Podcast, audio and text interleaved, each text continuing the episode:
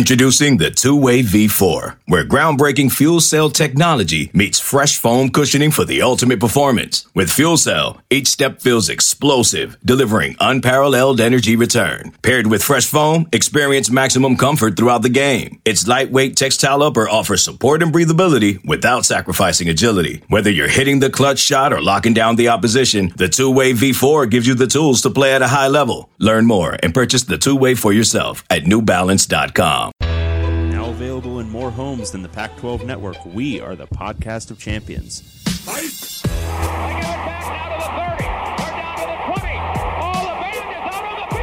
I'm David Woods from Bruin Report Online. And here he goes, Myles Jack. And I'm Ryan Abraham from USCFootball.com. Leinart going to try to sneak it ahead.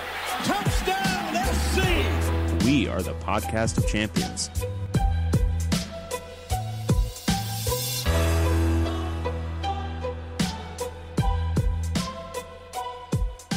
Welcome, everyone, back to the podcast of champions. I'm David Woods from Bruin Report Online, the UCLA site on the 24 7 Sports Network. And I'm Ryan Abraham from USCFootball.com, the USC site on the 24 7 Sports Network.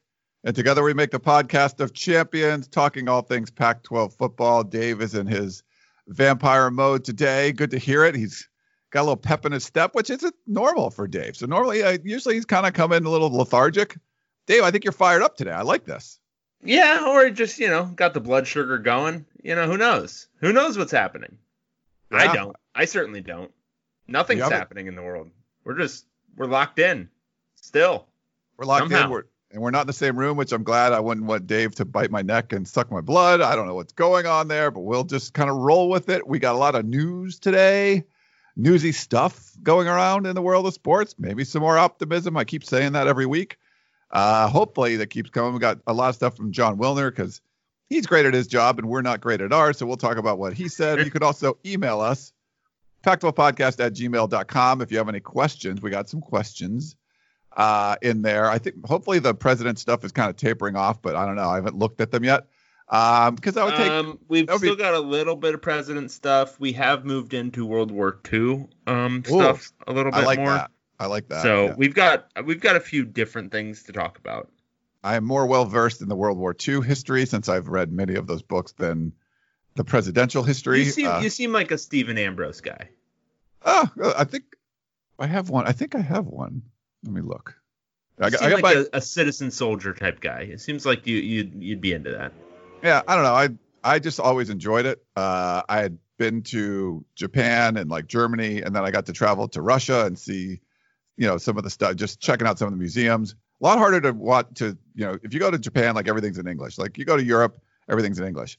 You go to Russia, like you need someone there to translate because it's all in Russian. There's no, yeah. So uh, maybe whole it's changed. different alphyet. Whole different alphabet, man. Can't Yeah, the Cyrillic thing thing? out. Oh God, Yeah. it's tough. It just yeah, No, you try to like street signs and stuff. Yeah. it's it's not uh, easy, but I've I've Well, enjoyed. some I've of the not- letters and some of the letters like they look like you know vaguely like you know your your common everyday alphabet, but they're not. Like No. that's not that's not what that letter means.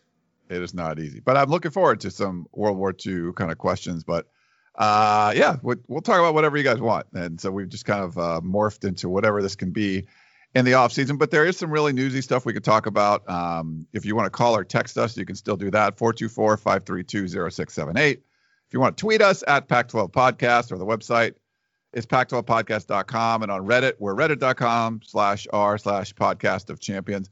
For the, for the, I'm not a Reddit, I'm not like fluent in Reddit. Is that how you would say it? Like, do you say podcast of champions on Reddit or should I say like the full slash r slash podcast of champions? Like, how does that work? Like a Reddit person would know where to find it. How, what is that? How's that work, Dave? Well, I, I I'm baffled that you're asking me how something works. Well, I figured this, you know, Look, you want an obscure fact about Byzantine history? I'm your guy. You want to know how something works? I'm not your guy. um, yeah, I figured you knew m- more about Reddit than I do, but let us know. Like, tell me. I, I think I think reading off the R podcast of champions, I think anybody who's ever been to Reddit will understand. Okay. Uh, but yes, right. Let us know if you're a Reddit, you're, you're fluent in the in the Reddit lingo. tell me if I sound like an idiot by reading that. I sound like an idiot normally, but just specifically about that, uh, that'd be great. But also, hey, we want you to subscribe on our Apple podcast feed, wherever you get it. Like, say you got an Android phone, you're subscribing there. They don't allow, um, Google doesn't allow ratings and things like that. We really want to focus on the Apple podcast. So, any kind of Apple device you have, the Apple podcasting app, go in there, go right now, leave us five stars. Some couple sentences is just why you think this is a great podcast. We've had so many funny reviews. Uh, we do appreciate all some more. of that. We got some more. Ooh, want some what- more? Yeah, I want to hear some. All right, we got one from Dogs808, five stars. Uh, subject line Browning Super Rocket Cannon Gun. Good job, guys. Keep the amazing content coming. Go dogs. Hang loose with the uh, with the hand. Oh, you can do that on the com. I didn't even know you could do that. I guess you can these days. Uh, this is from Polish Rocket, five stars. Uh, subject line, uh, five out of seven stars. An oldie but a goodie uh, joke there. Uh, Ryan and Dave put together an entertaining show while putting forth very little effort or preparation. Ryan seems to do 99% of the little work they actually do, while Ray, while Dave, I almost said rave. Uh, while Dave, that's that's my name, and I almost, I, I did, I did, I did fuck it up. Um, while Dave just shows up. You would think this would make for a terrible show, but they put t- together something very entertaining even when they aren't talking football. Keep up the good work, gentlemen. Uh, we got one from Go Dogs 1992. Uh, perfect podcast for the Pac 12 fan. If you're a fan of the Pac 12 or any specific team in the Pac 12, this is the podcast for you. There's something special about our beloved conference that you can't get anywhere else, whether it's the unique and varied blend of individual schools, the refs who seem like they may actually be flipping coins to determine penalties, or the blundering and ineffectual chairman who leads the conference. Shout out Champagne Larry. One thing is certain this conference is unpredictably fun. That's the same way I feel about the podcast of champions. You never know what's coming, but you know it will be tangentially related to the Pac 12 football and that it will lead to a few hours of enjoyment. The duality of Ryan's unrelenting positivity and Dave's sarcastic negativity perfectly fits the subject matter, where opinions on individual teams and the conference as a whole can and will swing drastically on a week to week basis. You come to the POC for the football opinions, but you stay for the 30 minute discussions on the best worst U.S. presidents and which head coach could beat up his school's mascot. Well, I don't think we've done that one, but that one's actually pretty good. I, I do like that. Uh, keep up the great work and go dogs. That's from Jay in Seattle. Uh, we've got one from BB Mars. Great, really great pod. I enjoy the humor and all the information on the Pac 12. Ryan and Dave work really well together. I appreciate you two taking the time to give us a show. Fight on, Brian from Reno. Wow, that was just a sincere. Wow, that was nice. Thanks, Um, Brian from Reno. We get the. Uh, I mean, we we like regular ones too, like regular nice ones. But the, the the roundabout funny ones with the inside jokes. I mean, it's amazing how many great ones you guys have come up with. So we Yeah. we appreciate it. Here's a good one uh, from Saunders in DC, five stars. Already regret giving this pod five stars. Um, I've been a loyal listener for two plus years now, and I'm not entirely sure why. I'm not a Pac 12 fan, and I live on the East Coast. Uh, in all seriousness, despite David's best efforts, the pod actually provides actionable information about Pac 12 teams and players, whether you are a college football fanatic or gambling degenerate. Uh, the most helpful episodes, earmuffs David, are the spring previews, which provide a nice state of the program snapshot for those diehards who are beginning their off-season prep. In-season content is equally as useful, and all this is an informative and entertaining podcast that is well worth the one-plus hour time commitment each week. This podcast, however, may not be for you if you are a Jake Browning, Star Wars, or GOP apologist. All right. Nice. we, This had, one- we had two Jake Browning references already. We're doing well. Uh, this is Ruins Suck, five stars. Wow. Don't go anywhere else. Uh, if you want Pac-12 football information, this is the podcast to listen to. Ryan and Dave are great, wi- great together. They complement each other well. Even though Ryan does most of the work, they manage to laugh at each other while giving us great Pac-12 news. Keep up the great work. Earl in West LA, old friend, uh, best college football podcast. I've listened to every podcast since the first one. I can't imagine not listening to these two clowns. I mean, to Ryan and Dave. They have become my second favorite podcast after the Peristyle. I look forward every week to the witty byplay between these two men with magical chemistry.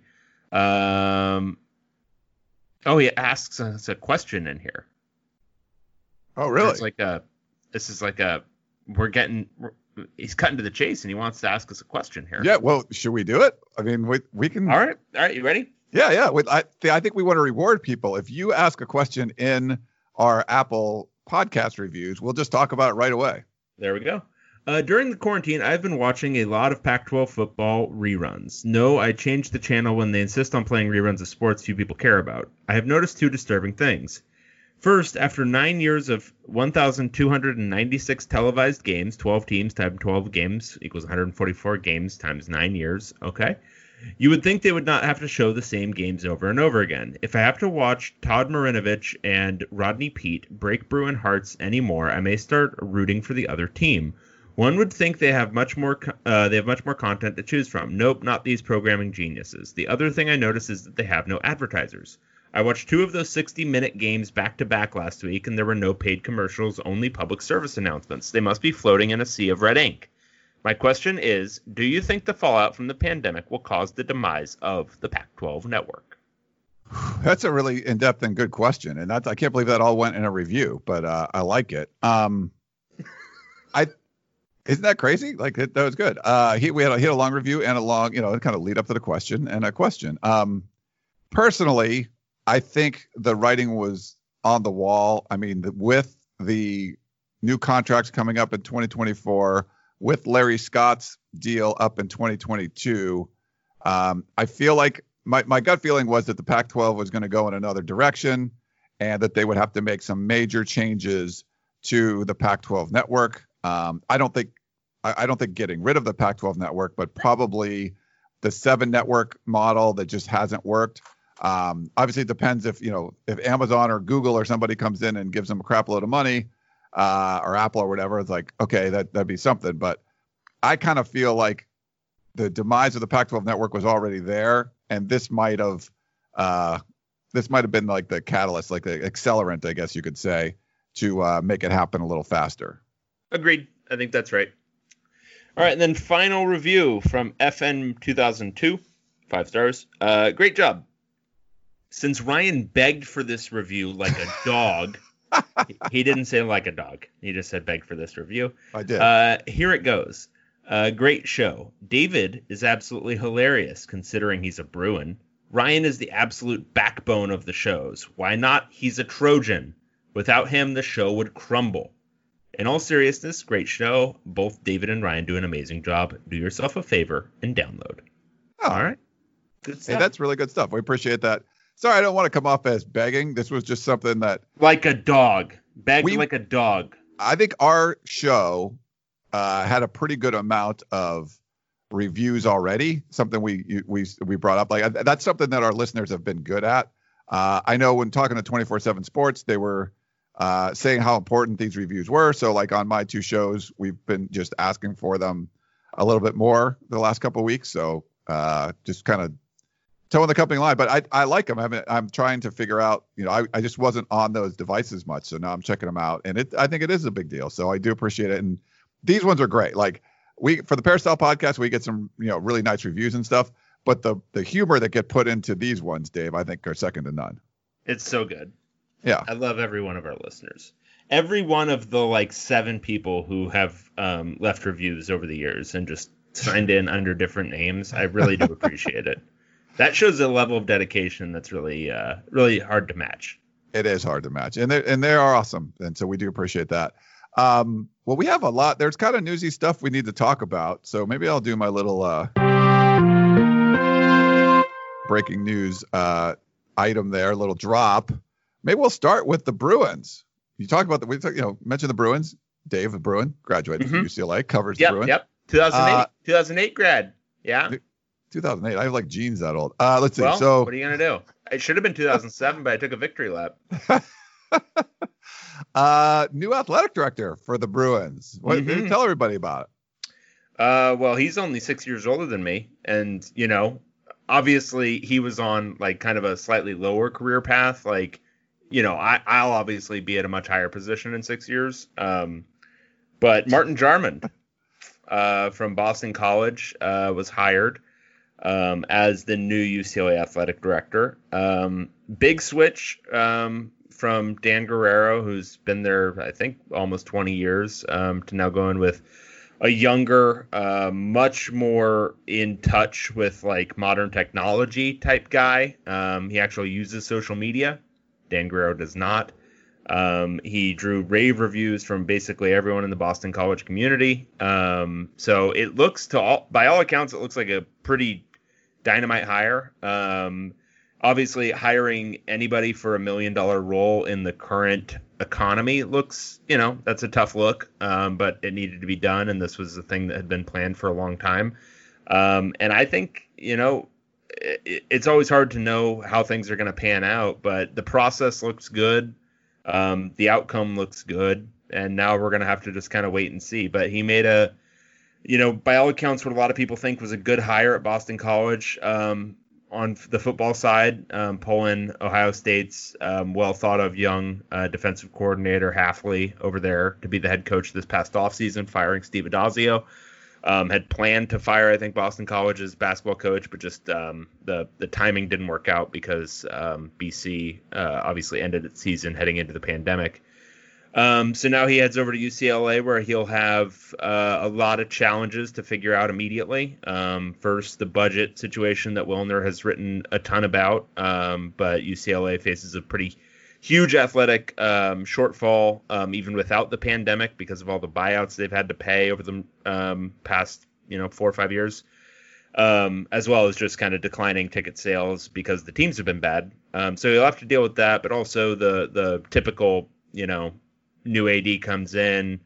Well, the football program has just gone seven and seventeen through two years. So, what does that mean for Chip Kelly? Um, will they be able to form some kind of working relationship, or is it going to be the kind of thing where maybe this accelerates Kelly's, um, you know, end uh, here at UCLA? So, it's all going to be really interesting. They haven't had the traditional introductory press conference. It's um, I, I, think it's kind of an unknown how they're going to do that and when they're going to do that. Um, whether they're going to do like a Zoom call or something like that. But he has. I know he's talked to the LA Times. I think he's going to talk to Tracy from Bro here pretty soon. Um, so he's getting out there a little bit, but um, by all accounts, looks like a good hire. We'll see. Yeah, it's uh, not the easiest time to do something like this. I know USC just hired a swimming coach, which isn't anywhere near as you know difficult as getting athletic director. But you're doing, you know, it was no in-person interviews, Zoom calls, things like that. I assume there was a lot of that going on during this uh, this yeah. search, which makes it challenging, you know. Yeah, it was all Zoom, um, and he talked about that with Bolch um, from the LA Times, just that it was all um, kind of weird doing it all virtually. Um, but you know, good that he was committing to the committing to it, even not seeing kind of the whole thing in, in person. And I should uh, should mention um, also the first uh, black uh, athletic director in UCLA history, um, which is good, um, obviously, but also kind of peculiar that it took that long um, for a school with a storied tradition of um, you know being kind of a groundbreaker in that regard. Um, but I think that there's a there's a reality that I think that'll also kind of help um, UCLA um, just kind of be more of a of, at the forefront of um, of college athletics. So yeah, all very good. All very good stuff. All right, well, uh, cool for that. Um, we had another little like LA news item. USC and Ole Miss are scheduled now, so it's uh, I think uh, Jon Wilner said there's 40 games upcoming between Pac-12 and uh, SEC schools, and uh, the only significant thing here is that with at like UCLA, there's going to be a change in the athletic director. A year ago, USC said they were going to only play they were going to play seven home games every year. Uh, that meant because they play Notre Dame every year, they wouldn't be able to schedule any cool home and home games anymore because they they would need to have two extra home games to go with the five home and five road you get from the Pac-12 and Notre Dame every year. Um, so you couldn't do like they went to Texas a couple years ago. So this new athletic department, they've scrapped that and they're now going to start scheduling some big games. And this is significant because it's Lane Kiffin and he could come to the Coliseum in 2025 for the Tarmac Bowl. So I thought that was a little interesting nugget, Dave. That would require him maintaining the Ole Miss job for that would have to be that would be his sixth season as the head yeah. coach. Yeah. Okay. So, all right. So that's not going to happen. Probably But not. He might be the Alabama the- coach. But what? then. Yeah, well, that's the thing is what other schools are on the schedule in the next five years that he could jump to and come to the Coliseum? Ooh, That's yeah, the real question. Yeah, no, nothing big like that, unless he went to a Pac-12 school. Like that, that'd be the only thing. But you're gonna. I don't think. I think. I mean, he could literally be in the Alabama running if if he does well at Ole Miss. Well, that's the thing Um, is he's not gonna, and he's gonna actually get run out on a rail. So let's look at let's look at the realistic ones. Okay. Okay. 2022 Fresno State. Who'd they hire? Who's their new guy? Uh, I forget, but that's where he, he that's where he played. Like, That's he- what I'm saying. Yeah, he could go back to his alma mater. Yeah. Rice in 2022. Mm, no. You don't think so? You don't think that could happen? All Uh, right. What about Lane Kiffin in Reno? 2023, Nevada comes to USC. He's now the Nevada head coach. I I'm could see him living it. big in Reno. You can't I- see that? What kind of like? So the lowest job he got was FAU. Like he went from disgraced to like national champion. Like he's he falls up. So I'm I'm not thinking he's ending up in Reno. Well, he's always got to like it's it's always one step back and then three steps forward. So Nevada's one step back from Ole Miss, right? Uh, You Nevada's think it's, you think it's two? yeah. You don't it's think Ole so? Miss. It's it's a garbage SEC program. Come on. The Grove itself. I, yeah, Lane Kiffin in the Grove is going to be amazing. I'm sorry. Do tailgates win football games? They win hearts and the of the, in the, the hearts of Oh, fans. God. Oh, That's my what's God. important. All right, so so more realistic is that so here's what I would say. It is more realistic that he is the Nevada head coach in the Coliseum in 2023 than he's the Ole Miss head coach at the Coliseum in 2025. Uh, no, I'm gonna I'm gonna disagree.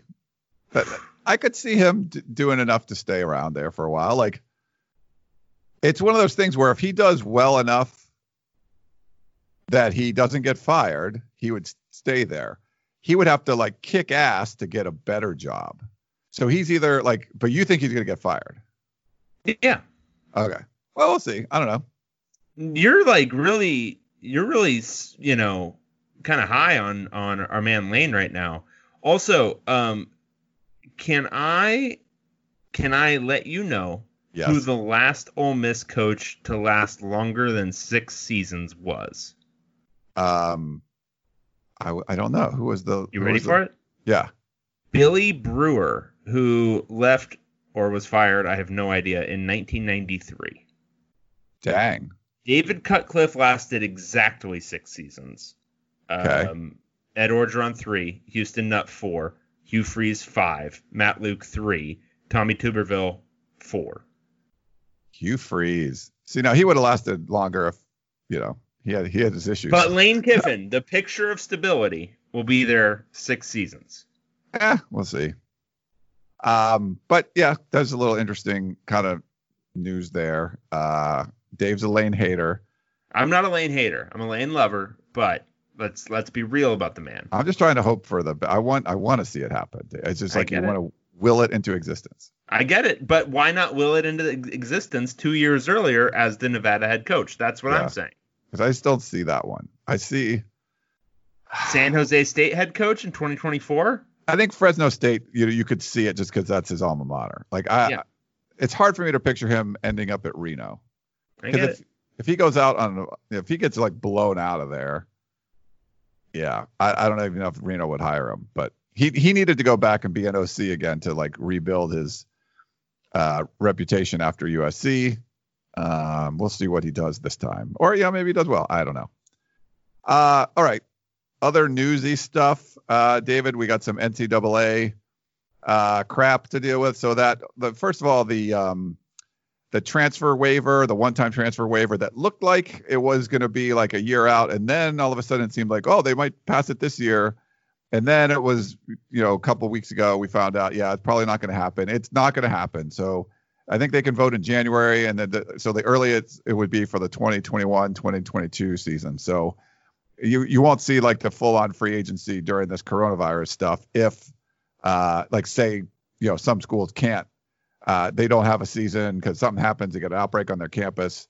Um, players won't be able to just transfer out. At least under the current rules uh, and and be eligible right away. So I'm sure there'll be some exceptions and stuff, but uh, Yeah. that's the thing that was expected. So nothing big there. But also the NCAA Division One Council they voted uh, to approve voluntary athletic activities in football, men's basketball, and women's basketball to start June 1st and to go through June 30th. Um, so there had been a moratorium on that through May 31st, and they can uh, talk about other sports uh, at a later date. So, what did you think about that? Um, so obviously that that uh, is one barrier, but it's not the only barrier. Um, individual schools have their own, individual leagues have their own, individual cities and states might have their own regulations about whether or not there can be those sorts of activities. So um, it's one hurdle. Um, I think for some areas it might be enough to get all that stuff back. I'm I'm curious about whether that'll move the needle at all in California. Um, but certainly good um, for those who are who are desperate for this stuff to come back. Um, because if that happens now, that probably means unless there's a, a big backslide with the pandemic, uh, that they will continue to you know push things forward throughout the summer and and you know at least some areas will likely be on track to at least start football practice in August. Yeah, I think, uh, well, we have some guarantees, right? So the SEC schools are going to be starting volunteer work on June 1st. It'll be interesting to see what the Pac 12 schools do and some other schools do, but this is getting us, This It- removes a barrier. yeah, I think it does. And I think when there was a lot of talk about, well, you could delay it to this, you could, you know, have these different options. It seems like right now, David, we are pushing towards have football when it was scheduled probably not have fans in the stands or limited fans. It seems like that's like the where the momentum is going towards. And you're seeing decisions made by politicians, by the NCAA, by uh, conferences that are sort of funneling us into that bucket. And as long as there's no crazy virus thing that happens that would stop the flow going into that bucket, I my guess is that's where we're going now. Yeah, it, it does all seem to be flowing into that bucket. Like Jesus, what an image! What an image! Um, Sorry. we like to have things flowing into buckets here on the podcast of I champions. Um, make it, you know. you know what? Look, we all like our slop. We all like to slop into a bucket, and that's what we do here. Um, yeah, I mean, it seems to all be moving that way. I think there is still a lot of hopeful and wishful thinking going on, um, and I think um, a lot remains to be seen. Um, right now, I think the NCAA they're saying, "Oh, June is looking pretty good to us," and you know, with June just being 10 days away. That's the kind of timeline I think you can maybe work on. Um, but I think anybody making any predictions about what August is going to look like or September is going to look like um, is not not doing much more than wishing at this point. We're just gonna have to see how it pans out um, and take them, you know, one you know 10 day or 14 day chunk at a time. So the NCAA can say, okay, June 1st is cool um, and then maybe it hits end of June, and they can say, okay, July's cool now. Um, Yeah. But I think that's the way it's going to have to work, uh, because this thing could just.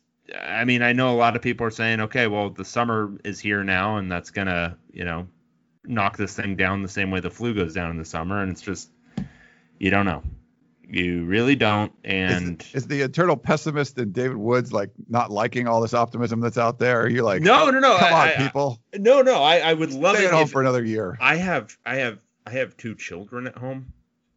I don't want them to be home anymore. I would like them to go back to school. Uh desperately. In like uh almost like maddening like I would I am I am as far from believing in a god as you can probably get and I would pray for this outcome. I would. Um but but it's just when you've like been listening to everything and then like suddenly the people who are talking with the most surety about this whole thing are people who are involved in sports and you've got scientists on one hand who are still like yeah i don't know you, you don't know you know stick a finger in the wind and see how it's blowing um yeah i mean people with an interest in this stuff are are are i think being hopeful and that's fine but i just don't eh, you just don't know Um, so yeah, it looks more optimistic than it did two months ago. So hopefully Yeah. it continues that way. And I think the the I like these. You know, the you got to just you know you can't eat the whole apple at once. You got to take some bites. And when people make the declarations like, Is that a challenge? yes, Do you want to see me try to take an apple in one bite? I would love to see that. What I kind love of apple are we talking about? we talking about like a Fuji? we talking like a Red Delicious? What are we saying? well, Red Delicious. I used to like when I was like 12, and they're they're trash. Um, but See, this is what I don't get. I don't get the people knocking Red Delicious. Can we just stop for a second and can we talk about apples? okay. Yeah, let's talk about apples. Because the thing is, Red Delicious, it's right there in the title. It's delicious. It tastes good. Why the knock? Why are you dogging on Red Delicious? I want to I hear mean, it. I think I want to hear fair it outside of like popular thinking, like, oh no, I want to eat a gala apple now. No, I want to hear your opinion. Why is Red Delicious bad? Okay, and I think I think that's a very fair point. That I maybe that that I was told that it's not as good, and then I would try it, and I'm like, you know, it's not as good as I remember when as a kid, because that's what I loved as a kid. I've worked my first like outside of paper route stuff. My first job job was working at a grocery store. I was a bagger for a while. Uh, then I moved into the produce department, and then you become like it's like your social circle, and and so we would just be back there having food fights, doing all our stuff and I would eat apples and stuff all the time. Sorry to my old managers, uh, but you know, yeah, I loved and I always loved Red Delicious the most. But then I started trying some of the more cri- like the crisper. I don't know. There was just a like um, I'm, I wasn't a big like green apple guy. Like I like green like apple pies, but usually the red ones, like the the pink lady, the Fuji. I even like the golden delicious ones. Um, I, I any of those. I liked all of those kind of apples but I I stopped. I find myself stop eating the red delicious because then you kind of hear this negative stuff about it. But I haven't had one in a long time. I should go back and do that, Dave. So I think that's a fair point. I don't want to be bashing red delicious, uh, but I try to get some of the other ones out there. Some of the, the I like the bigger ones though. So mostly I get the oversized apples. I like those. Hard to do that in one bite. Yeah. All right. Okay. Good. Good. Is that fair? I'm glad, Like, I, am glad I got you to walk back your Red Delicious burning, and uh, I will. now we'll just see. I don't think you'd want to cook with it, but you could you definitely eat them. You know. There is Um, a lot. There are. I'm. I'm. I'm looking at like if you just search Red Delicious apples on Google, like the amount of hatred out there for this like perfectly fine fruit is just out of control. It's Yeah. fine. It's a refreshing taste treat. The hell, Yeah. Um, you people with your galas, get the hell out of here. Or that's our Apple talk for today on the POC. Uh, I don't know if I've talked about my grocery store days back in the day. That was like, yeah, I, I was it a bagger too. I was a Were you? bagger one summer. Yeah, nice. I did it at Ralph's in El Segundo, where the wind comes sweeping down the plain. Ah, very cool. Um, Mm-hmm. All right. So we had that. Uh, Jon Wilner also added that the Pac-12 presidents um, were going to decide next week if they were going to lift the suspension of team activities, uh, which was going through uh, the end of, of May. So that's a conference level decision. And this is obviously the NCAA is like the broader ruling. But yeah, uh, make sure you subscribe to the uh, Jon Wilner hotline, the Pac 12 hotline. It was a great email this week. It came out yesterday or something. There's a lot of good notes in there. But um, so basically, I'll start off with the Pac 12 presidents and chancellors held their spring meeting on Monday. So this is an annual meeting. Uh, obviously, very strange circumstances, unusual circumstances. And according to Jon, they came to reasonable conclusions regarding the return of college football. So the four notes he put down were reaffirm uh, the commitment to science. So they want, you know, let science decide where you're going. Emphasize the safety of students. You got to say that. Uh, approve a set of uh, return to play protocols. So here's the things that need to happen. I'm not I, I'm not a huge protocol guy because when you say like like if the governor says, well, you got to have this, this, and this for these things to open, but you know this and this happens, but this happens in a different way. It's like okay, well, it, this still looks like it's going to work. Do you really need to meet that protocol you set up a month ago? Do you know what I mean? Yeah, I get it. Um, and you know these things change, and I mean uh, the understanding of these things changes so much. Um, and I know, like for a lot of different things that are reopening now, they're using temperature checks as some sort of guidepost for like this is how secure we're being. We're doing temperature checks at each door or whatever. And it's like that that that can be fine as an in addition to, but uh, what have we learned about this thing? First, like half of all cases don't even have a fever. Like half of all symptomatic cases don't have a fever. Yeah. And then on top of that, like what is it? Like nine out of ten can be asymptomatic, at least something like that. So, uh, what good is a temperature check as like your backstop there? yeah. I know. Anyway. Uh, the whole thing. My point is like the whole thing. It's just you, you, you don't know what's going to be important a month from now. We don't. And I think this was the most encouraging note that uh, that Jon wrote about. Um, no matter what, uh, make those decisions. Don't make decisions about it. And he he uh, quoted him as the longer they wait, the better chance they have of getting it right. And I think that's what's good. I think there's sometimes probably more on the politician side than like the scientist side where they say something, you know, like the the LA one where I guess it was a misquote or whatever, where they said like they were going to shut down for three more months. And that's just going to have the exact opposite effect that you want. You can't go out there and be like, hey, everyone. Uh, I was thinking about this today, David. Do you wash your hands for 20 seconds every time you wash your hands? No. No, me neither. And I think that was one of those asks where you're just trying to make sure that they wash their hands long enough.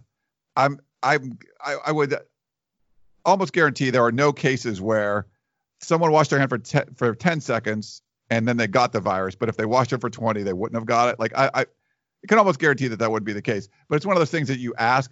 I hope it doesn't discourage people from washing their hands when you ask them to do something longer. You know, then it used to be what sing happy birthday. Now it's like 20 seconds. Um, yeah. Well, and there's a lot of stuff like that. Like, um, and I know a lot of the analogies now about the whole lockdown itself is, you know, this is like abstinence only education, sex education, right? Where well, what they find is that when you do that, people just get up to a bunch of unsafe sex because right. they're being told, "Oh, don't do it at all." When you could be spending that time, okay, here's how you do it safely. Um, here's how you, you know, here's how you. Uh, and for this case, it would be okay. Well, here's how you go outside safely. Here's how you do these things, or at least as safely as you can. Here's how you do the things you want to do as safely as you can. And I think that's kind of the way this is gonna have to go here pretty soon. Um, and I think that's how it's going, and in, or how it should be going in the places that are opening up, or to an extent that are opening up. But it should be like a a national. I mean, this the the the shame of it is that they're having to decide this at a at a regional level and even smaller levels when it should be okay. Here are the guidelines. If you want to go outside and you want to see a friend, see one friend, hang out outside don't go inside. You know, yeah. just like those sorts of basic things. Um, instead of stay home and never see anyone again. Um, yeah. because I think that's the message that and it's uh, you know i have people who are like texting me and saying like uh, still saying things like oh it's not safe to take ibuprofen because three months ago somebody in france said it wasn't safe to take ibuprofen because it was causing inflammation in people with covid. And it's like, well, that information has evolved, but nobody is really communicating this stuff in a broad way to everybody. And Dude, so when I'm hungover, I'm taking Tylenol instead of Advil because of that. Like I don't well, even yeah, know why. And, but but that's the thing is like and like my kids have each gotten like various illnesses. One of them had strep. Um and I was like I had to like be like okay, well she's got a fever, so I'm going to give her both because uh, you know, I've got I'm going to cut the whole thing down. Uh, but I started off just giving Tylenol because I'm like, oh, I, I read that thing in the in the the France study two months ago. But like that stuff evolved and changed, and they changed the guideline and said actually there's no proof that ibuprofen is causing really any adverse reaction. Start with Tylenol, but if you have to take ibuprofen, it's probably not going to be the end of the world. Is basically the new thing on it. But, I, but all this stuff, like there needs to be some sort of central framework that is like communicating this to people, and it's just not happening. Um, but so you're ending up with people who are getting the messaging that I need to stay home and not speak to anybody. And if somebody passes me on the street, that's akin to them trying to murder me. And it's just like, well, that's no. I mean, people should be allowed to walk around outside, and it'd be great if everyone wore masks while they were doing it. Uh, but if somebody walks by you outside, and even if they're not wearing a mask, the odds of you getting it from them pretty low. Yeah. Um, and I, I just don't think any of that has been communicated particularly well. Yeah, no, I agree with you there. It's uh, it's tough. If not, obviously, it's not an easy situation. Um, but getting a little up, a little more optimistic, which I like. Uh, there, he uh, Wilner published the whole CEO statement. Um, basically, what the the policy was in place through May 31st. So next week they'll make that determination on how to modify modify the policy going forward.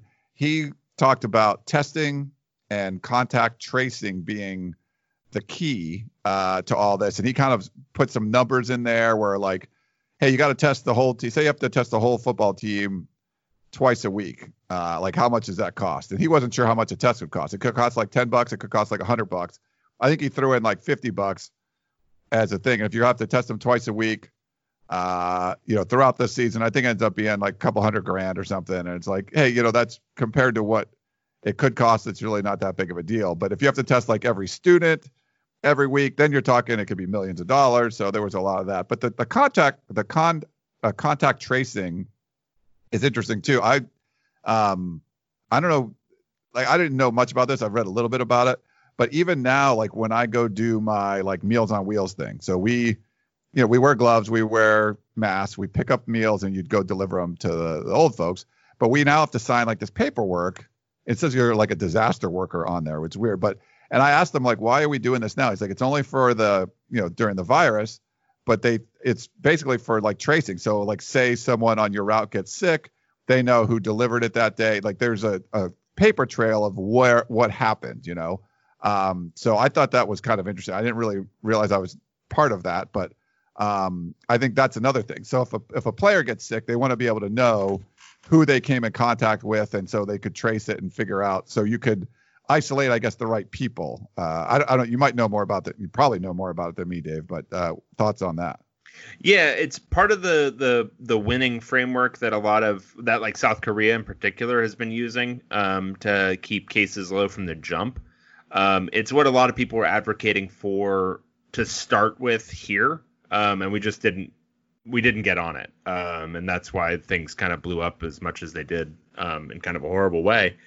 But the uh, the hope is to get cases and everything knocked down enough that that ends up being feasible. The thing is, contact tracing, unless we're willing to go to like full, even if we're willing to go to like full um, surveillance state stuff where you're tracking people's phones and doing the whole thing, it requires a lot of manpower you got to have people who are you know tracking people down tracking down who they've spoken to tracking down all that kind of stuff and then isolating these people uh, and that requires a ton of public health infrastructure. It requires a ton of people um, which we just might not have in place. Like those people need to be hired and trained. Um, and so it there's a lot of frameworks there's a lot of methods for doing a lot of the stuff we're talking about but i just don't know if the infrastructure is there for much of it. Um, we finally seem to have gotten our infrastructure for testing more or less figured out, but contact tracing is its whole other deal, and it, it would require a, a. But uh, from everything I understand, and somebody can chime in if I'm totally wrong on it, but I think it requires way more manpower than any individual state's Department of Health has right now, or even our you know national CDC or whatnot. All right. Uh, yeah. So I, I mean, the the t- point to take away is don't make a decision now like kind of just take those little bites at the apple. Though Dave wants to try to eat the whole thing. He wants to eat the red delicious would be a tough whole, whole bite because of the way it's shaped too. Like even yeah, even, it's a tough shape. It's a tough shape, and it's also I mean, even a smaller red delicious is still like it's a tough bite. Yeah. Um, but it doesn't have a really like strong. It's not a strong taste. You know, you're not you're not getting stuck with one of those like sour green apples, right? You're getting you're getting something that you can take a big mouthful of and just chew it and it's fine. So I don't know. It's not a mouth, it's not a single bite, but maybe two. You can probably take a whole red delicious, like most of the good parts of it, in two bites. Don't you think? If you uh, really tried for it? You yeah, probably, but I'm not like I avoid the core. Like I'm not an apple core eater. Are you a you eat the no, core at all? No, no, no. I'm not. I'm not into that. Okay. Yeah, I, I don't either. So yeah, you, the, you could you could you could do a lot of damage. I think in two big bites of a you know medium sized uh, red delicious. Yeah. Yeah. Actually, maybe even easier with that shape because it's so, so top heavy. You might be able to get the tops, you know, in two bites. Where like a round one, it might be tougher to get as big of a, a, chunk of that without getting into the core in two bites. Well, what if you allowed yourself the option of cutting it up first? like cut it up, excise the core. Do you think you could mold those pieces enough that you could fit them all in your mouth? Ooh. I like that. That's a challenge. Uh, I think you could do that in two. I don't think I could do it in one. It's a lot. It's a lot. It's like I can name that. I can eat that apple in two bites. Dave says I can eat that apple in one bite. Eat that apple, Dave. All right. Well, we've got a we've got a thing to do on our next Zoom. That could be, yeah, that could be like a game show. Like it's just what you know, instead of name that tune. So this is dating people. I don't even know if David gets the reference, but it used to be a show name that tune where you would like how many, t- you know, they play like because some guy at a piano would play six notes and you have to name what the song is.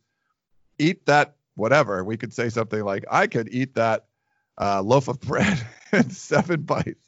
I could eat it in six bites. All right, Yeah. you eat that bread. Um, that'd be kind of funny. Yeah, I think that's a right. different a different uh, take on uh, eating competition. We shouldn't put our best ideas out there for the world. We we should have No, we should that. we should bottle this. yeah, but that would actually take effort. So and it would take yeah. effort to like react to, to do something with that idea. So if someone goes makes millions off that idea, some TV producer out there, just give us a pat on the back at some point and just say, hey, we I'd- stole that from you. Twenty percent. Yeah, I'd take that too. Um, I think that's all I got for newsy stuff. Do you want to? Should we jump into questions? Let's jump right in. Oh wait, you know what? Let's do this. Let's take a quick break and then we will jump into questions. Back in one minute.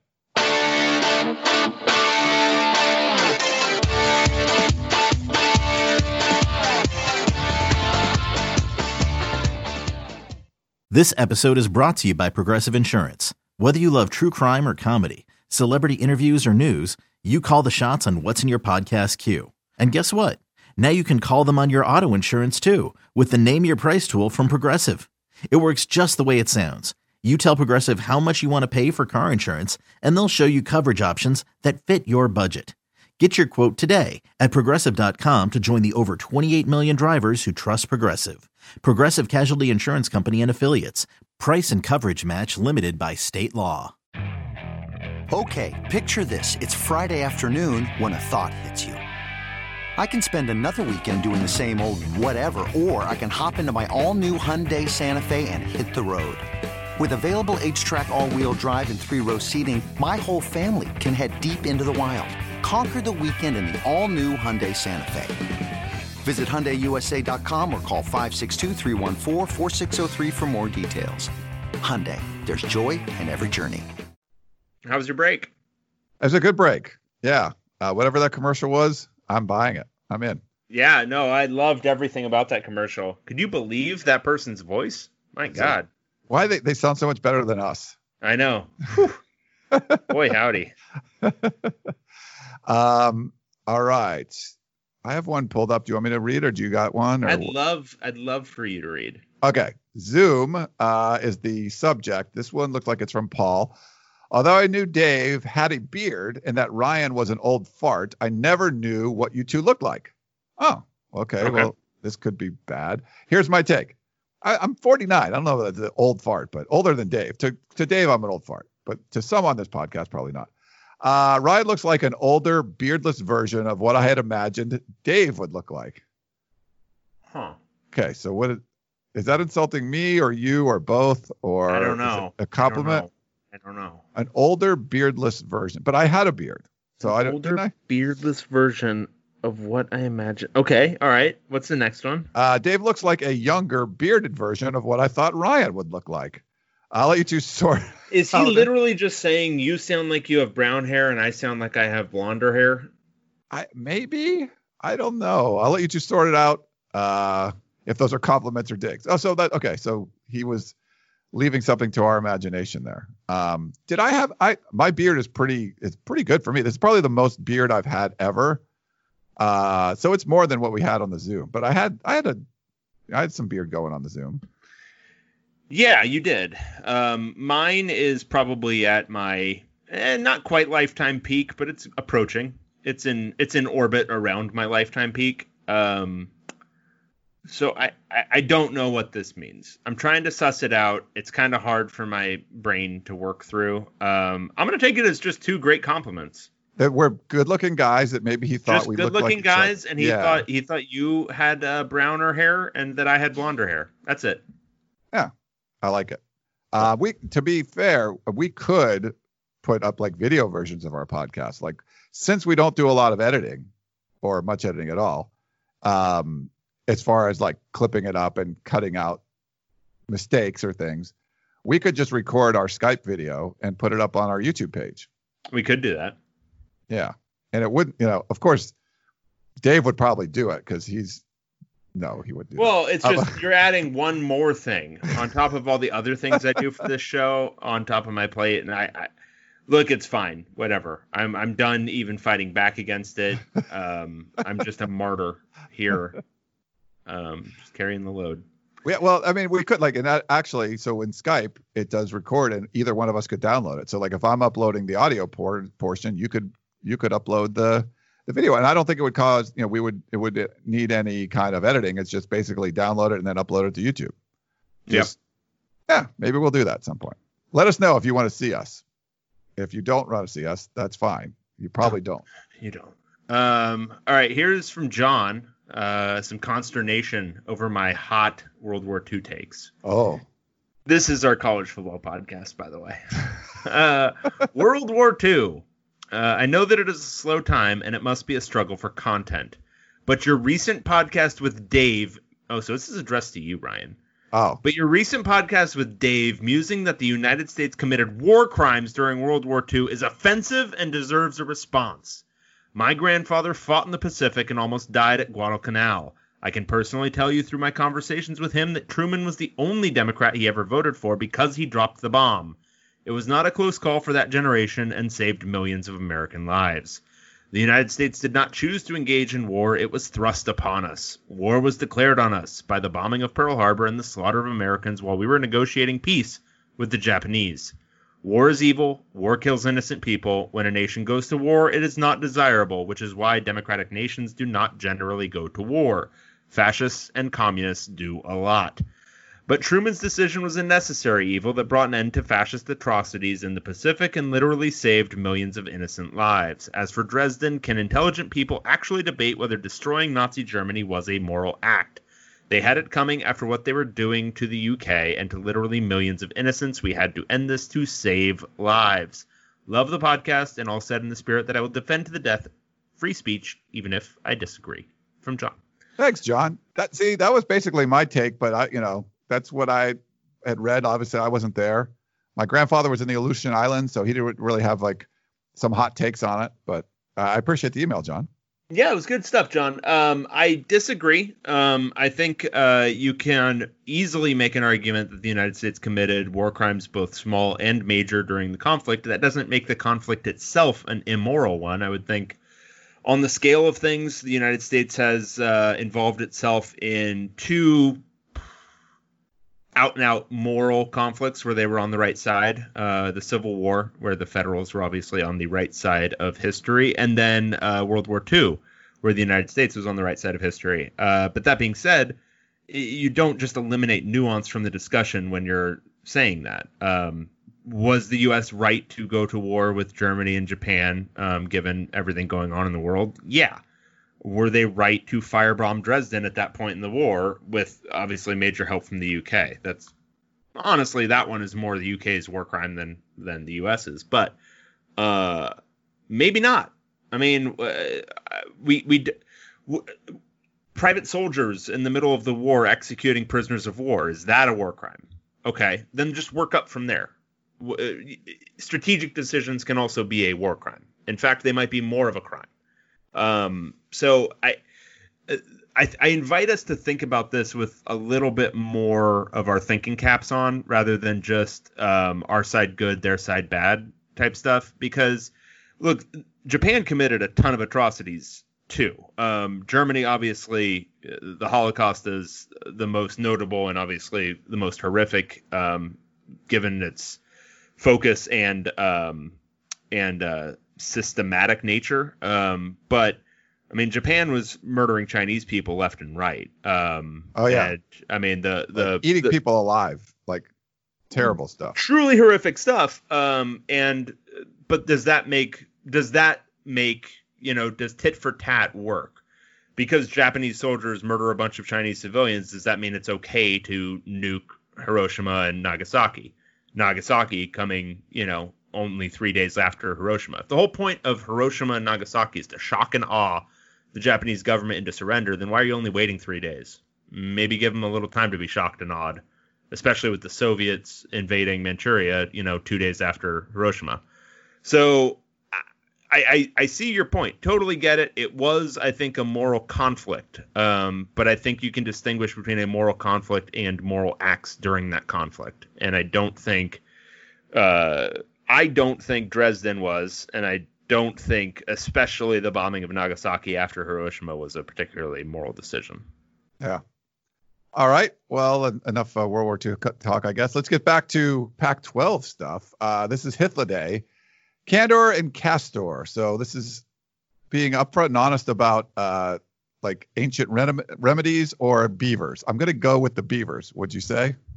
Is that I, I think that's where he's going with this. Sure. Okay, we'll see.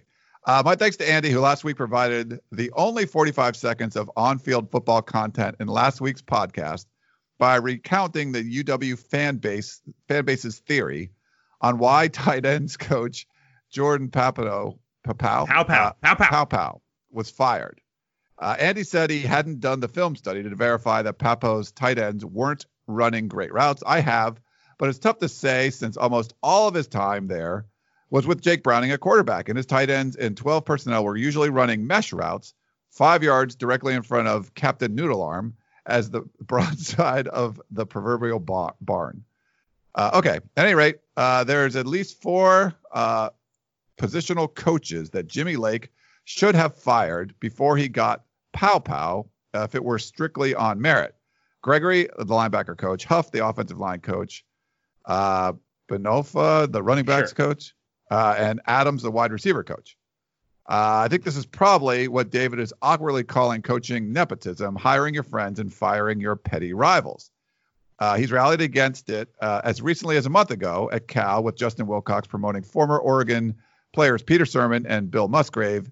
Yet Pow Pow discussions uh, have provoked his trademark angry yawns. I'm sure this isn't hypocrisy uh, for reasons he'd perhaps like uh, an opportunity to explain. Oh, yeah, I've got an opportunity to explain it. Uh, simple ignorance, um, which is often, often the uh, explanation for hypocrisy when hypocrisy, hypocritical accusations are thrown out. Um, no, I just didn't know he was friends with whoever. Um, yes. So that's why. Um, but I will say it's not awkwardly calling it coaching nepotism. Nepotism is commonly misunderstood as only about family members, but also it can include friends. Yeah. That's all. Continue. So I don't know if he's talking about you or Andy though. He's talking about me. Really? So I he's thought talking he was... about my angry yawns, and then he's he's saying that. So I railed against Justin Wilcox hiring friends and prioritizing them but the pow pow thing has provoked my angry yawns and he's he's vaguely calling me a hypocrite and i'm explaining that no i'm not a hypocrite i'm ignorant ah i like yes. that i i think you can be both so you know we'll oh you you can certainly be both and at different times i mean I am specifically yes i can be a hypocrite i can be a totally hypocritical ignoramus but in this instance it's simple ignorance that that should be our new. That could be the, like the theme of our podcast. Hypocritical ignorances or something. Yeah. oh boy. Okay. In my opinion, Jonathan Smith was robbed as the rightful coach of the year in 2019. I think it's remarkable how competent and stable the coaching staff he assembled has been, including maybe the best offensive line coach in the league, and Jim Michael Zirk. I don't know what his name is, and Tim Tibesar. What the heck is that name? I'm like not the Michalczik? Michalczik, I'd say. I'd go with that. Michalczik. And uh, Tim Tibesar as defensive coordinator who engineered one of the biggest year over year defensive improvements in the history of the S&P plus. Did they give an award for that? Probably I don't not. think so, unfortunately. Yeah, otherwise he would have got it. Uh, and of course, Washington's offensive ineptitude since he left for the job speaks uh, to how much Smith meant to that team as a play caller. I think that's the line that meant the most to Hythloday. I don't think he would be complimenting the Oregon State coach unless he was it, it was somehow taking a, a dig at Washington. Uh, what do you boys think of the proposition that Smith has one of the top three coaching staff situations in the conference going into next season, along with Utah and Oregon? Uh, as a recap, here are the other nine. Okay, so this is top three coaching staff situations The way he reads the way he writes the first one just made me chuckle. Let's Okay. read it. Arizona, Stanford, and UCLA have useless staffs who should all be fired. Cosine. Okay, that's fine. Colorado and Wazoo are on their first year. That's yes. Uh, ASU and Cal have new play callers on both sides of the ball. True. Uh, but I, I would say in the Cal situation, the defense is going to be that's just moving, you know, shuffling around. It's not like they brought in a whole new system or anything. Yeah. Um, offensively, yes. Washington has a brand new head coach and a questionable OC hire. Yeah, Eh, fair. And USC has Clay Helton. Yes. Also very fair. Uh, if I were Beavers fans, I wouldn't trade staffs with any of them. Do you agree? 100%. Wow. Yeah. Yeah. Um, I think if you're an Oregon State fan, you have to be really optimistic about uh, the way things are trending. Um, to now have one of the better offenses in the league and to see the improvement the defense made this past year, um, even if it's even if it's just treading water this season because of you know obvious losses um, on the offensive side of the ball, uh, Oregon State's in really good shape. And I think I made the same argument for Jonathan Smith should have been uh, coach of the year in 2019. Yeah. I think we Uh, talked about that. I thought yeah. so. Yeah. At least we brought it up. I mean, I think it's, I mean, I like the Cal staff. Uh, there was some change there. I mean, ASU, Herm Edwards, I think, has done a good job. I mean, there's definitely some, like you said, there's some moving parts. Uh, Washington, he's not going to give him credit, but, you know, I we don't know. I mean, it's Jimmy Lake. It's, he's a brand new Uh, uh, head coach. it's an unknown. It's just an unknown. You Yeah. can be optimistic about Jimmy Lake and and think that you know John Donovan's going to do a good, pretty good job, but um, you just don't know. Oregon State, you've got a lot of known quantities. Now. Yeah. And if I and I actually now for the first time like Clay Helton's staff. So I like the what he's put together. It's Who- taken five Who- years. whose staff?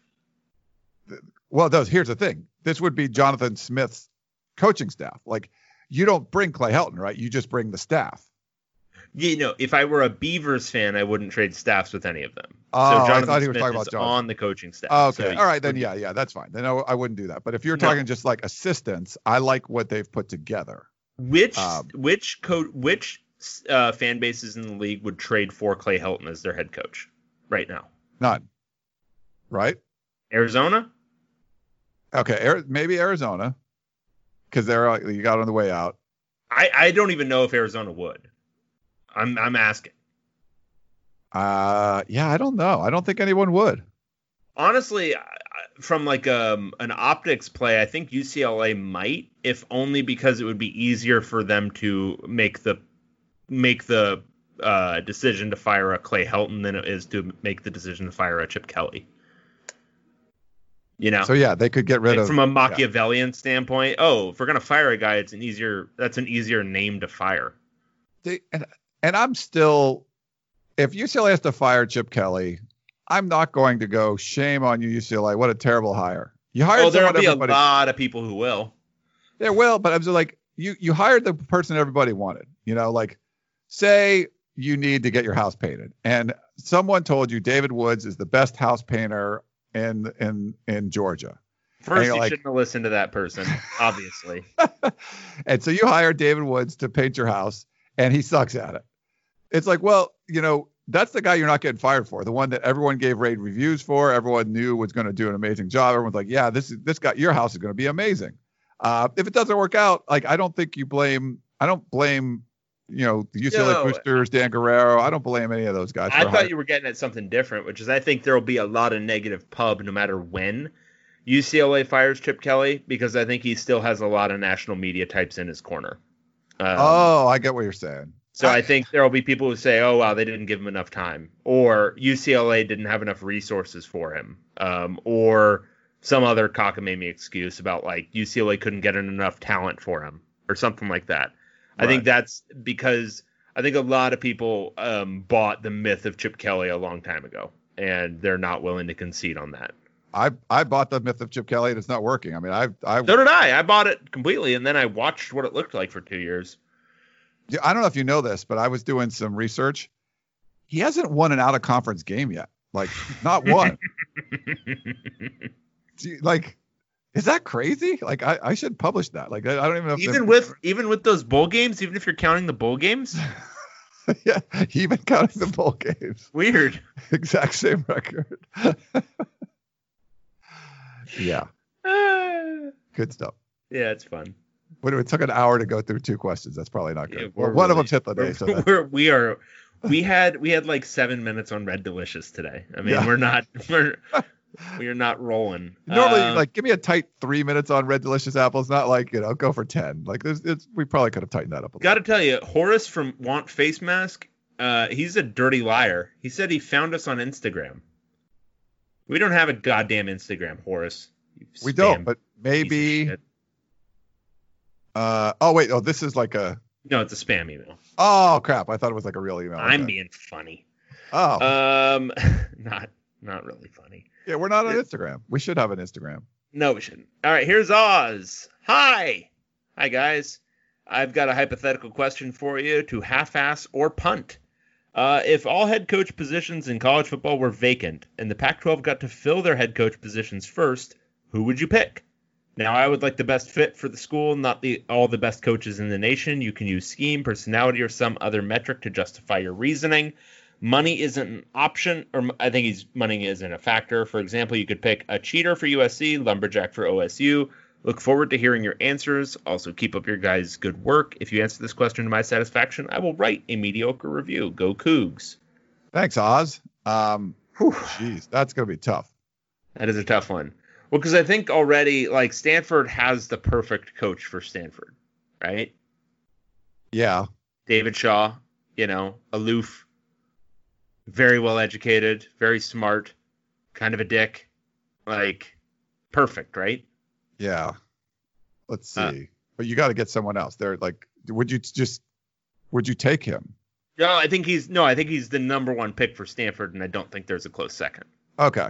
Think of another Uh, football coach who's even remotely in the same vicinity of David Shaw, with with those qualities in mind. Uh, yeah. He is I the guess- most uh, red and white checkered tablecloth wine sipping dude I've ever seen. He is Stanford. Um, let me see. There was a ranking. Uh, CBS just did a ranking of head coaches. Let me try to find it. That might be a good starting position. Um, let me see if there's a list of them. Hopefully they have some kind of list. I don't see a freaking list. Great. Uh, let's see. Here we go. CBS did this. So we'll start. We'll go with the. Uh, you gotta like load the page. What is? Is this too difficult to do right now? It's a, maybe a little. Just trying to see. This isn't working for me for some reason. I got up to 26 and now like it's not uh, going any further. Maybe it's too difficult to do right now. It might be too, to difficult to do right now. Um. So you wouldn't. So okay. Anyone? Let's go with this. Any Pac-12 ones that you'd want to stay with their current head coach outside of I, Stanford. I, I think I think Stanford makes sense, and I think you could make a case that Kyle Whittingham is the most Utah guy possible. Like I don't think you're finding somebody who's more Utah. Okay. But Um, other than that, I think you can make cases. Okay. Like for Oh. USC, who's the who's the cheatinest? You know, Oh, you go Urban. Meyer. I think you go Urban Meyer, USC. Like No, no, no, no, no. I think there's a man we've been talking about a lot on this show who gets a return trip to USC. not not that's Who fits the last 20 years of USC football better than Lane Kiffin? He should get another run. he should get another run. Sure. Get another trip through. See You're- how it that's goes. That's not who you would pick. Like that's not. This is like who you'd want. Um. Wait, is that no, no, no? This is all about fit. It's all about fit. Yeah, I think Urban Meyer would be the best fit there. Oh God. You don't See, think so? no, this is what he said. Now, I would like the best fit for the school, not the all the best coaches in the nation. Right. So the best fit for the school is Lane Kiffin.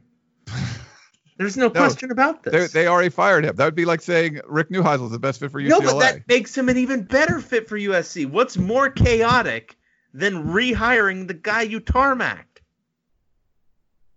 that would be more entertaining. I don't know if like This if you're is talking, USC we going? football in the last 20 years. We're not talking about USC football from like the 1960s. You know, this is not a program of excellence. This is a program of chaos. What is more chaotic than hiring Lane Kiffin? Uh, no, that would be the most chaotic. That would be the most USC in the modern era. Yeah, you could go Orgeron. You get Not like as the- chaotic. He's a winner now. but you get the redemption. Like he gets the he gets his second Yeah, chance. but it's not chaotic. You got to go chaos. What, the, no, there's no the chaos. The word chaos does not show up in in uh, Oz's That's all about the fit. He's a perfect fit for what USC is right now. All right, I think we're gonna go down a slip. So what what are you gonna hire for UCLA then? Um, Like what is the what is the the defining? Uh, the defining attribute of UCLA, Yeah. um, depressing losing.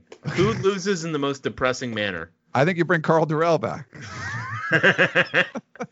Karl might actually be better now. We don't know. I, I think that's too much of an unknown. I think you got to go like, um, I don't know. Who who's who's a depressing loser? Um, hmm. What's a depressing losing program? Tom Herman. It's not losing though, but he's just he's like a depressing guy.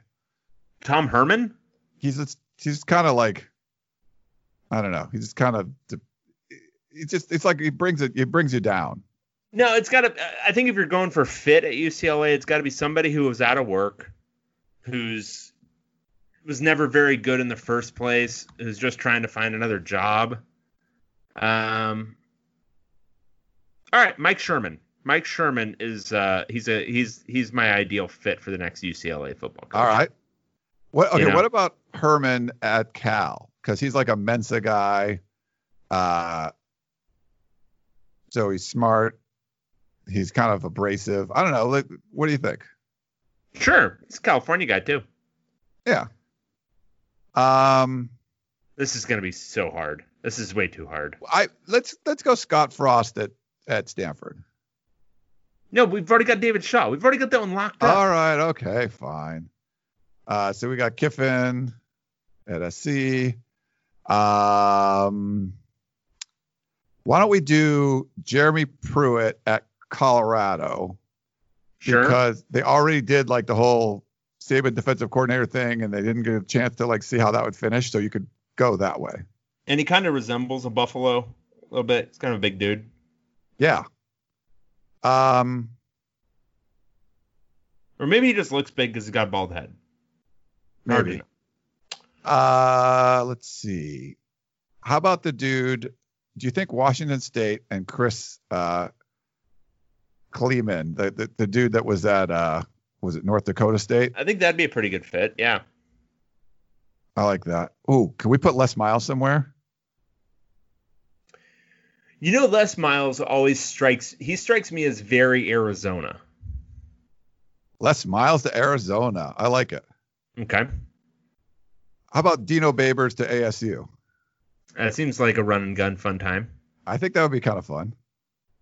Then who's taking Washington? Somebody Mm. with a little bit uh little bit of unearned arrogance, little bit of earned arrogance. Mm, Manny Diaz. You could do Mm. like the Miami thing in the Pacific Northwest to go against Oregon. I don't know about that. I don't know about that. Uh, let's see. I don't know. Trying to think who would be. What about like Mike Leach? Jim Jim Harbaugh? A Ooh, yeah, I could go there. A little bit of crazy there too. It's a little crazy. Yeah, what the Uh, hell? Let's go Jim Harbaugh. I don't know. I like it. Feels good. So we have the Washington schools. Uh, we have Cal Stanford. We, we need the Oregon schools, right? Mm-hmm. How about David Cutcliffe from uh, Duke going to Oregon State? Sure. What the hell? Be This kind of is- fun. This is hard to do. It's not easy. Like first of all, you got to think of other coaches, and then you have to think No, of no, no. I'm gonna give uh, Oregon State Ken Niumatalolo. Oh, I like that. My, my once in future pick for Oregon State. Okay. Um, and then Oregon. Is that the last one? Oh, we haven't done uh, Utah and Colorado either. Oh, no, we, we did. No, we, we, didn't did do Utah, Utah. and Colorado. Wait, who did we say for Utah? Uh, Kyle Whittingham. Okay, all right. Wait, we didn't do Utah yet, but we we. Yes, we he's- did. He's perfect. Yes, exactly. Okay. So Oregon. Who's the most Nike ass coach out there? Do you want to just go Saban or something? Yeah, Nick Saban. Nike as hell. So we. I feel like Oregon's the one we actually gave a. Oh, there's some we gave some real coaches to, but I mean, obviously, you get Saban. He might. He's probably the greatest coach of all time. yeah, it's Uh, yeah. Uh, all right. Well, that's a pretty good one. no, that was did all right. That was awful. Well, I mean, I think we did a pretty good job with it. It was not that easy, but I think we did, uh, hopefully. Um, but thanks, Also, you owe us a mediocre review unless you didn't like our answers. Uh, all right. This is from Chris and Seoul. Uh, Korea has some lessons learned from playing before an empty stadium. Oh, this could be really good. Uh, caught up on your pandemic pods. Keep up the work. Ryan is great, and David talks. Uh, fair. Korea has recently started pro baseball and soccer, albeit without live fans. Uh, if I had to wager right now on how the college football 2019 season plays out, I'd put my money on empty stadiums. I kind of agreeing with Chris here. Mhm. Um, in the uh, in the spirit of international cooperation, if you would be so kind as to pass on to Champagne Larry The truth is, we all know Champagne Larry likes to roll large, right? An early takeaway from Korean soccer. I haven't seen soccer like I've I've watched some of the Bundesliga. Like uh, I don't like soccer, but I watched some of that because I just wanted to watch something live. And I, I, I, but I haven't seen even the Korean baseball. You, you probably not have watched any of that, right? Not a bit. Yeah, not a bit. Uh, I didn't even realize Korean soccer was going. I just knew the baseball. Cardboard cutouts are too amateurish. Uh, everyone wants to see a reasonable facsimile of human faces on their TV screens. Accordingly, FC Seoul contracted out for mannequins at their new quote. Uh, I'm sorry, at their quote home opener. Uh, in a turn worthy of the Pac-12 network, the soccer club did not bother to provide any guidance to the contractor. The contractor found that conventional mannequins are hard to pose in seats and are reluctant to bring in uh, ad revenue. Uh, in a stroke of an unwoke innovation, they found a hack. Blow up sex dolls, more lifelike and just like pre-corona days. It allowed the camera to pan the audience where there were uh, when there were breaks in the action. Each doll carried a paid uh, placard for a webcam artist who supposedly resembled the doll. No, I'm not making this up. I did read about this. Uh, this leads me. Uh, this leads to my question: What can the Pac-12 teams do to improve the game experience if we have a season without live fans? Also, I know that you have exhausted your knowledge of U.S. presidents several times over. In your opinion, who was the best Roman emperor? Oh God, uh, Chris from Seoul. All right. Do we want to handle the first question first? Yeah, I did hear about this, and I didn't know that it was like a contractor trying to like make it more lifelike, so that's why they got sex dolls. But um, that that's pretty funny. I don't get the whole like everyone knows there's no fans. I don't I don't think it helps. To, to me, the visual doesn't really matter. It's more like I can't hear anything. Like you want to, you usually have that something. The the fans tell you what's going on. They get the first down or whatever it is. Um, to me, it's more about the sound than the what I see. Yeah, I think so with football. Um, if and when we get to basketball season, it's going to be a little bit weirder because I don't. Basketball, you really kind of do need to see the crowd. Like it kind of does add a lot to it. The football TV angle, you're not seeing a whole lot of crowd typically anyway. Um, but the basic angle on basketball, you are seeing a ton of crowd. So not having it will be kind of weird. Um, but I don't think you need to do over much to compensate it visually. I think you do need to compensate it for it um, from a sound perspective. So maybe they could. I don't even know how you'd do it. Pipe in some fans, like just pipe in like people in the comfort of their own homes, like just kind of ambient noise in the background. I don't know, but it will be weird if it's just silent. It'll feel like a spring game, which I know you'll love. I'll love. I, I know you will love Yeah. that about the football season that every game feels like a just a completely useless scrimmage in April. Uh, but for most people out there, uh, they won't like that. Yeah. Uh, I yeah, I don't know. I mean, I, I, the sex doll thing is fun. It's an interesting thing. I didn't know it was the contractors and all that kind Maybe of stuff. just people people having sex in the stands. Yeah. Like instead of going sex doll, just go sex people. Nice. There you go. Um, um, then all right. Who was the best Roman emperor? it's like Marcus Aurelius, maybe. I don't really know many Roman emperors. Marcus Aurelius is probably my top two. Um, Really? Oh, I, hey, I go just because I know one. It's one of Augustus, um, who was the first Roman emperor, or or Marcus Aurelius for me. Some will make a claim for Hadrian. Some will make a claim for Trajan. Yeah, Trajan, I think is. I've I've heard that one. Yeah, supposed to be yeah, good, he was the one who kind of pushed everything to its fullest extent. Um, and then Hadrian, obviously, he did Hadrian's Wall, but a lot, a lot of other public works. He was pretty cool too. Marcus Aurelius, obviously, was a bit of a philosopher king, um, which I think is a good uh, model um, for future, you know, even presidents. Um, pretty moderate guy in general, wasn't, you know, ordering a bunch of executions and that sort of stuff, and also wasn't, you know, going to war willy nilly. Um, Augustus was the most badass of the bunch, though. Um, you know, conquering and uh, building an empire, and also um, was very generous with funding public works. So I'd probably go Augustus and then Marcus Aurelius. Who was the uh, who was uh, leading the, the the show when everything came crashing down? I mean, there's a few guys because Rome went through a few different periods. I mean, you've got your you've got your Commodus, who was uh, famously somewhat memorialized in Gladiator, um, and he was pretty bad.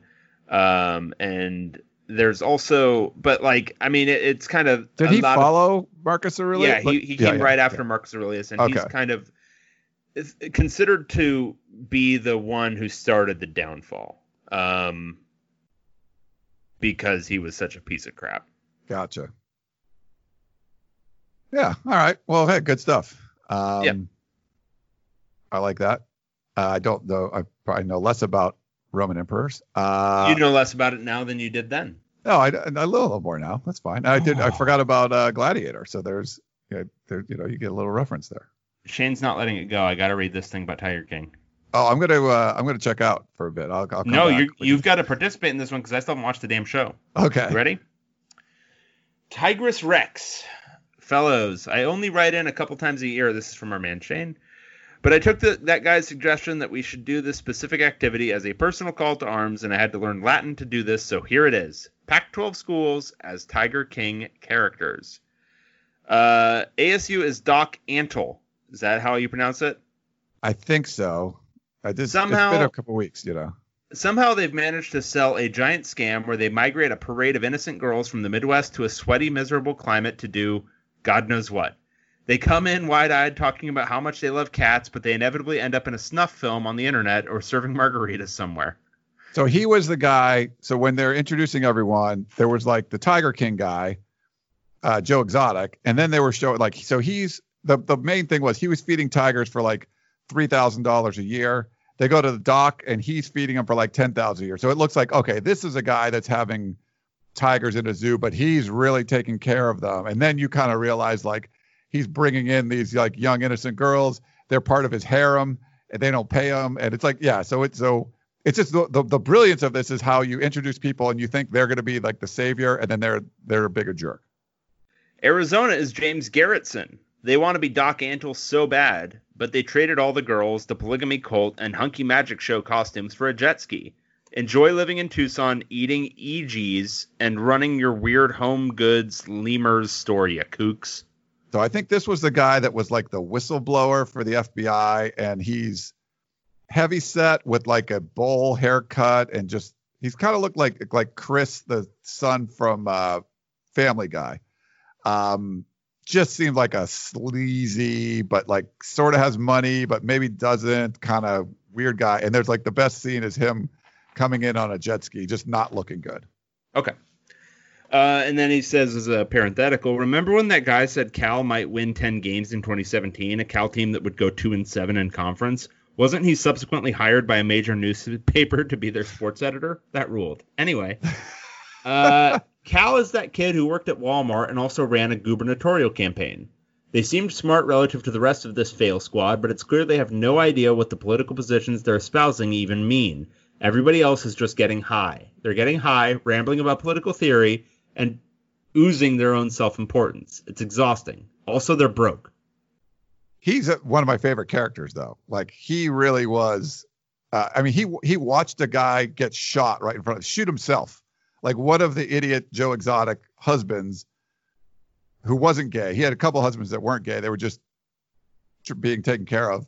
Was like playing with a gun. Said, "Oh, it can't fire if the magazine isn't in." Not realizing there could be a bullet in the chamber. There was a bullet in the chamber, and he killed himself uh, right in front of this kid.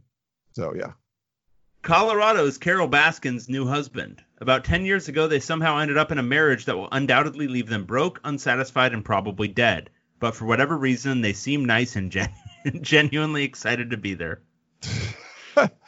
so Carole, so Carole killed her first husband. It's not a fact. Well, it's a fact. Um, and this is the guy that's like, you know, married to her now. So you're just wondering oh, what's going to happen to this dude. Uh, so Colorado, I, I can see that. I like that. Oregon is Jeff Lowe. They didn't play a significant part for most of the story, then dropped in out of nowhere, flashing cash, sweet bedazzled outfits, and leaving a trail of crimes in their wake. This eventually, is so good. eventually, everybody finds out the mansions and girls are leased, and somehow, and somebody ends up in jail. Anyway, sick facial hair, bro. I mean, perfect. Like, yeah, Shane, you know, win the Pulitzer for that. Okay. Oregon State is that guy Mario that was the inspiration for Scarface. They were super badass one time, and I think we all got excited and were like, oh, this is going to be so cool. But it turns out his model wasn't sustainable. There were some shady folks from Miami, a lot of cocaine happened, and a chainsaw is involved for some reason. Um, so is the guy Mario? I don't remember who this is. That was an inspiration for Scarface, so I feel bad, but I like his description. I think it, it meets there. Stanford is Carole Baskin's dead husband uh, seemed to be successful and fairly smart, but connected themselves with a bunch of hapless lunatics. Could disappear suddenly and nobody would notice for years. Seems like we're all kind of just living off their name and money at this point. Also had a tiger once. yeah. So this was the. The dead. He wanted to divorce her, and then he ended up uh, dead. Well, he's gone, and everyone's talking about that she killed him, and I I agree, she did. UCLA is Shaq, they've sort of become a cartoon of themselves. It's easy to forget how good they really were at basketball at one point. Wait, so what was there? I'm I'm blanking on the Shaq in the show. Was so, he buying it, a tiger? I don't know. Uh, I don't. Yeah, I don't remember. it, it, it's. Okay. Uh, we should have read this two weeks ago when the the story was more fresh in my mind. But yeah. all right, sorry, my bad. USC is Carole Baskin, fleecing an endless line of white people for their money and selling them on the idea that the money is going to some good cause. It's all a grift, kids. Enjoy your time in the lush beauty of the scenic private property. When you leave the gates, you're right back. When you leave the gates, you're right back in the shithouse swamp, and they took all your cash for a couple Instagram likes. nice, yeah. So I, I, I think this works. Uh, yes, Carole is. You think she's the one that's like the she's the one that's with the you know environmental protection agency she's protecting the cats when she has like basically the exact same thing that the other guys have they have a zoo that they're getting making a bunch of money off of so it's sort of like the you know oh we're you know I, this is this wonderful cause but she's actually taking all your money as well and and doing better at than the other guys did utah's allen glover this one's easy they're quiet they're quiet but they'll body you if we ever need somebody to drive into the South to murder somebody, it's going to be them. The rest of us have all proven to be completely incapable of doing it. Yeah, he was like a heavy in this one, so yeah, that's uh, that's cool. I like that. Uh, Washington is Joel McHale. Showed up suddenly for some reason, all confident and cocky, intent on reminding you that Joel McHale is a thing that exists. Every time they appear on screen, it's the most miserable, unwatchable part of the show, and we change the channel. Uh, so Joe McHale did the eighth episode. So he basically interviewed all the people that were like, can't believe they're famous now. Um, and I watched it, and it was yeah, it was a little weird. I mean, it was like it was socially distant. It was everyone was on their like, you know, their iPod, their earbuds were in, and they were on like an iPhone kind of camera and stuff. It was very strange. Yeah, uh, I just like that it's a Washington fan writing that about We Right. like we like self-loathing. Um, Washington State is Travis. Just leave them alone. They're not doing anybody any harm. They just want to be shirtless, get wasted, shoot guns, pop a few wheelies, and at some point you have a panicked flash of realization. Oh shit! I totally forgot they existed. We haven't actually heard from them. Wait, are they dead? So I think Travis is the husband that shot himself. So this is good. I like that. Yeah. And of course, Champagne Larry is Joe Exotic, an icon, a man of luxury who oozes class and status, a media executive that runs an amateur web streaming service that gets literally tens of dozens of views and has zero advertisers. A man who at one point pursued, failed, and was laughed out of his attempt to court Oklahoma and would likely sing a song about himself at your funeral. He did. Oh my God! At his at Travis's funeral, I think it's hopefully it's Travis is right. He he like sang a song that was about himself and not really about. I I mean, it was so weird. Remember when he brought the Washington rowing team to football media day because sports? uh, that's it. I have no questions. Keep up the work, your friend and compatriot Shane. Well done, Shane. So it almost makes me want to rewatch it. Does it make you want to watch it, Dave, or no? No. Not- no. No. I'm I'm not not in. I've not been in a Netflix, Amazon. I haven't like started anything new. I feel like it's a, it's like getting into a relationship or something. Like I like, oh, if I got to start something new, then I got to finish it. You know. Um, I watched a couple of short ones, like some football related ones, like the uh, Snoop, Coach Snoop. I watched that. I watched um, Last Chance U, but I, I I haven't started anything new. And there's a bunch that I should watch. I just haven't been in the Netflix mood. I guess I don't know. Have you or not really? Um, I'm catching up on Better Call Saul. Okay, yeah, I finished that, so I like that. Yeah, that's where I Um, am. All right, we got a question for the pod from Will in New York City. New York City. Two quick questions. I guess it's not. A, he said question for the pod in the subject, then throws us a loop and has two questions. So I, I'm not sure where to go with this. But he says one, what is the most likely coaching scenario for USC and Ole Miss when they meet in 2025? So he gives a couple of uh, scenarios here. A, USC head coach equals Helton, and Ole Miss coach equals Kiffin. B, only one of those two coaches are still at their current schools. C, neither Helton or Kiffin is coaching at USC slash Ole Miss. I'm pissed he didn't give us a D. Kiffin is coaching at USC and Helton is coaching at Ole Miss. I, I, I was exactly where you are. Exactly. So I think that's that falls under C because neither one. They're not I know, but but I really want it delineated. I Okay. want D out there. Okay, so D. I, I'm going to go with D. I like D. D's a good option. D D whips ass. We're Yeah. going with D. I don't see Clay Helton being at USC much longer. The honest answer for me is C. Neither one will be at their respective schools in 2020. I think it's more likely that that Kiffin ends up around. I mean, it's his first year, so I mean, but we've Yeah, talked about no, but we're talking demise. about his sixth year. Yeah. I mean, Helton's demise has been talked about for years, and it hasn't happened yet. So I don't know, but but uh, the best is D. Switch those two. So will we added an option for you? And then a second question, which I was not prepared for, is there if, if some fans are allowed in stadiums this fall, how do you envision the tailgating and seating arrangements in and around stadiums? Do you think it will vary between regions, Bama, LSU versus USC, Washington? And I I didn't get to read this. I saw a tweet about this today, Dave, where if you do have limited capacity, you're talking about athletic departments now making some really tough calls. Um, are you only letting in the big boosters, the big donors? Are they the only ones that are allowed in? And then they're not all going to be in their good seats. Are you allowing some of those in? Now, I think some of this will be some people don't want to go anyway. So you'll there'll be you'll you'll be weeding out some of the people that just don't want to be there. But if it's going to be open, say like you're allowed 25,000 in the Rose Bowl, how do you figure that out? Or if you're allowing 20,000 at Autzen Stadium, like how do you figure out which 20,000 get to go? Yeah, it'll be by donation level, I'm sure. Um, and then some amount of them will be further auctioned off for prices.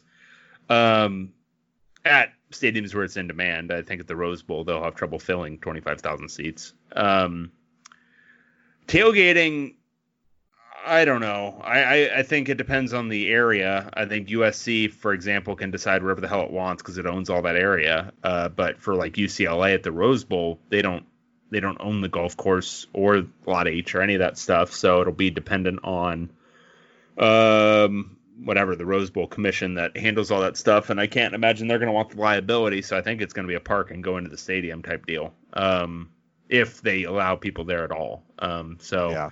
I can't imagine tailgating is going to be a big thing that is allowed in many areas this fall. Um, but I could be wrong. It's open air, um, but it's still a lot of drunk people carousing in close quarters. Yeah, that's the thing. That I I'm my guess is when we get some more of this data, it's going to be like it's pretty hard to catch us outside. You know, if you're not like making out with somebody outside, just It's pretty hard to catch us outside. Let's give it our best effort. Right, right. But then you yes, but then so it's good that it's hard to catch it outside. But when you're all drinking and then you make it more, yeah, I get what you're saying. Um, but you might allow. I mean, it might be better to be out tailgating as opposed to being in a stadium where you could at least be out in the open air. I don't know. I mean, you're in the open air too. I, I think we're considering a hypothetical that's unlikely anyway. I don't think they're going to allow fans in the stadiums. Um, I think they might have a football season, but I don't. I'd be kind of stunned actually if they allowed fans in. Yeah. Um, oh, we'll see. it's I'm kind of going with the like partial fans. But. packing fans by the thousands into like limited entrances into a stadium area. I don't know, man. Do you like find yourself Public watching bathrooms. I don't know. Yeah. man. watching like television shows or if you see like stuff that would wouldn't bother you at all. Like you're like a bar, like a, a band playing at a bar and everyone's like elbow to elbow. And you're like, oh, that was a great band. It was great. And it's just like you're like, ew, all those people are so close to each other. you know, it's no, weird. but like I have like just changed my patterns. Like when I'm out for a walk and stuff, I don't even think about it, and I'll just like if I see somebody coming down the sidewalk towards me, I just like step out into the street, and that's where I'm walking now. You know, and it's just become kind of second nature on that respect. But no, I mean, I, I'm not, I'm not even that. I, I, I, I'm not much of a germaphobe in the best of times, and uh, even still now, I'm not really too much of it. Um, I'm just thinking like on a broad scale, like when they're thinking about the public health ramifications of having people in a stadium, they're not going to want to have a bunch of people in a restroom, right. um, especially at these older stadiums where it's like, you know, just people packed into tight quarters at a restroom. Um, and public restrooms generally, um, poorly ventilated. Um, you have to open doors. You have to like, you know, unless you're very careful, you're having to touch something. Um, with And I think and I think a lot of the events that we do, like say you could just do the math and you're like, okay, we could have this many people in that space, but whatever it is, if it's a concert, if it's a restaurant, if it's a, you know, wh- wherever you're going, there tend to be like areas of wherever you're doing, like that everyone wants to be at for a particular moment. So like if everyone has to go to the bathroom now because there's a break in the action or whatever, you people will tend to like gravitate to the same spot for different reasons, you know? It's not like wherever you go, everyone's just gonna stay spread out the entire time. Like even in a stadium, like you said, like say every third seat's filled, but uh, it's halftime. Where do you think everyone's gonna go? Everyone's gonna be in the aisles. Everyone's trying to get to the bathroom to go buy a hot dog or whatever. Um, how do you deal with that? So yeah, those there's a lot of issues that you have to deal with. Yeah, the the bathroom math is going to factor into a lot of stuff um, because it's just we're not a society with a ton of public bathrooms generally, um, and in those situations where you've got where you're packing tens of thousands of people into a stadium for whatever x number of bathrooms, you're going to have lines.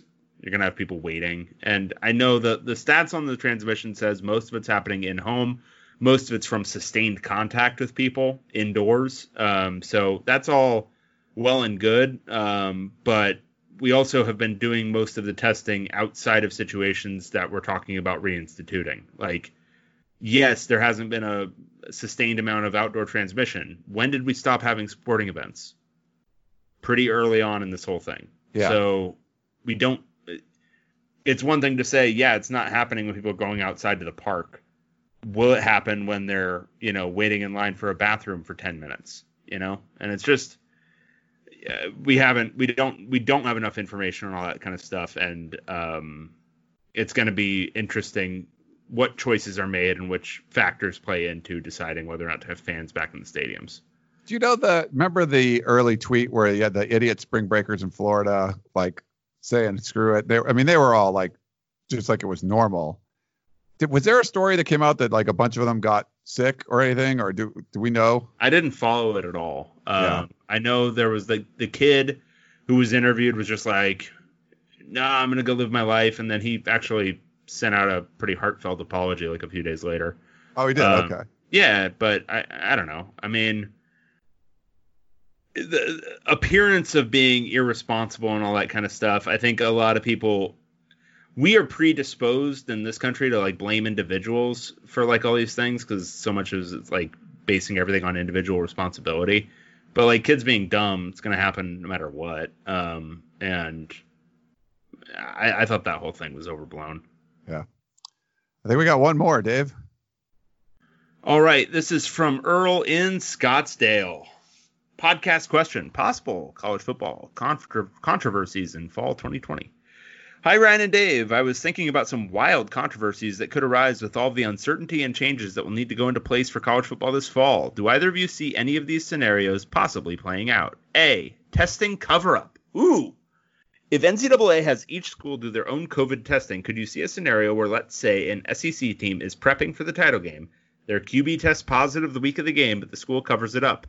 Reports leak out that this happened after the game is played. They would uh, have so much liability at that point. You think they would do it? 100%. Oh yeah, I think so. Like if you're asymptomatic and you're like the quarterback, so yeah, I I could see that happening. Rudy Gay is going to get run out of the NBA on a rail for doing basically the same thing. Yeah, I don't Well- know, man. I think there's going to be so many. There's going to be a lot of eyes on it first, so it'll be hard to do. But second, uh, there's so much potential liability there. but could you do like, oh, we thought it was a false positive, and we ran another test and it was negative, you know, kind of thing, Sure, and you doctor the test basically. maybe, man. So you you have like you have proof like. I mean, well, test, you know? okay, all right. The question is, will they do it? Yeah, of course they'll do it. Will they get caught? I think so. But will they do it? Yeah, they probably will. that would be. I mean, I, I'm here for that. I'm here for that content. B, B, coach in isolation. Head coach test positive. Could you see a scenario where they are coaching from an isolated location via Zoom or quarantined in a suite somewhere in the stadium, kind of like Hugh Freeze? Oh yeah. Oh, 100%. That would be good. As long as they were not sick. Um, if they test positive but they're asymptomatic. So say it's someone like Kyle Whittingham who physically can't get sick, but he was tested positive, then yeah, I think He could carries all illness in his calves. Yeah. yes. So I think he could do that. Yeah. He might just Uh, yell from like a, a top of a mountain instead of like Zoom. He just would scream from a top of a mountain. And Yeah, yeah, no, exactly. Um, have either of you thought about any other unique scenarios that could arise this fall? I think that I mean the easiest one is just what if like four or five people get it on your team? Is your team done? I could see, you know, one guy gets it, you isolate or whatever, you have the tracing and you try to figure out who he was in contact with. You have to test those people up the butt and not physically test them up the butt unless they come up with a good test. Maybe it's an up the butt test. I don't know. But I digress. Yes, I think if you get multiple people on the team, say there's someone from like the offensive line, there's a defensive lineman and a couple of cornerbacks and you know a running back. It's like, well, what do you do? Like, you, I mean, every like four position groups are touched. Um, you know, five percent of your team is sick. What you know, what can you do at that point? So I, I think something like that, you might see a scenario where if enough people on a team get sick, and it might not be that many, the team has to shut it down. Yeah, I kind of think as soon as one person on a team gets sick, they're going to have to shut it down. Um, You can't like you, you can't let it just one person. It can't, this can't be the infectious. absolute. I mean, if you're talking about football, uh, unless it's like a specialist who doesn't interact with the rest of the team, I, I, don't still know, think you man. could shut down life because I mean, this is, has to be like a we're trying to flatten the curve sort of stuff, not like eradicate it. It's not going to be eradicated. I don't think if you like you sniff what you know one case, then everything shuts down. I I don't I don't think you're gonna be able to go at all because there's gonna be a case or two here or there. Yeah. Yeah, and I think it's and if there's a case or two, I think they're going to probably shut it down. Wow. Um, You're the I mean- pessimist, man. no, I just uh, I don't think there's like a whole lot of wiggle room here because it is still pretty infectious. Um, if somebody gets it, more than likely somebody else on the team's going to get it. Um, if I mean we're talking about in season, right? Yeah, no, I mean, but this could happen. I think it could happen at any time. Like, say, the activities come back in June, you know, and I know Utah's out there practicing and Alabama's out there practicing, but maybe like Cal and Stanford and USC and UCLA are not, or whatever. And then like, And a great way to guarantee that you don't eradicate a disease is to operate as if you can't eradicate a disease. Just, I, I know that's become a talking point, but you, if you just, again, I, I know this is a, a losing argument because it's obviously already lost, but if you just paid people to stay home everywhere for two months and they all just stayed home, you'd eradicate it. It can be eradicated. This is not, it's just simple, like quantitative math. But yeah, we have no interest in doing that. So, yes, in your scenario, maybe they keep playing. I don't know. They probably shouldn't. It's probably irresponsible, but what else is new? what um, I'm curious as far as like, I maybe I'm being naive, but I think as a country we've done pretty well. Like, I mean, Um, as as a as as people, we've done very well. No, yeah, as that's a what I'm saying. I'm country, not- as a country, we've been a massive failure. I'm not saying I don't want to get any political bullshit. I'm just saying like as far as like the people were asked to like socially distant, you know, be distant and it seems like for the most part that's happening. I'm sure that's a huge reason why the curve has been flattened and all that, but there's going to be institutional things where people stay home in a nursing home and they got sick, you know. Um or you know, you're in jail and you got sick and because you're in this you're in jail basically. Things like that like seems like that's where most of the cases are happening. But for the general population, it seems like we've done pretty well by staying home. It's just tough to ask people to stay home for longer than that. You know, it's like people are getting antsy. Yeah, I, I agree. Um, and it's almost like there should have been some sort of plan for what we were going to do while we were all staying home, how we were going to knock it down, what staying home actually entails, how many people and who should have to stay home, how we're going to compensate people to make sure they stay home. Like all of these things maybe should have been figured out. Maybe there should have been better preparation for the nursing homes and prisons so that people aren't getting it and dying in droves in these locations. All of these things are things that could have been figured out, could still be figured out if we had any, any interest in doing so. But we don't. So, yes, people generally, I think, have done a pretty good job of adhering to social distancing and all the jazz, at least to the extent that they have been told to do so. Yeah. Um, I think in a lot of areas, the institutions have failed. In most areas, the institutions have failed. Um, they failed to communicate properly what people should be doing. Um, and so, if if we had had any interest, we could have been like what South Korea is right now. Where let's let's take a look at where South Korea is right now. Hang on.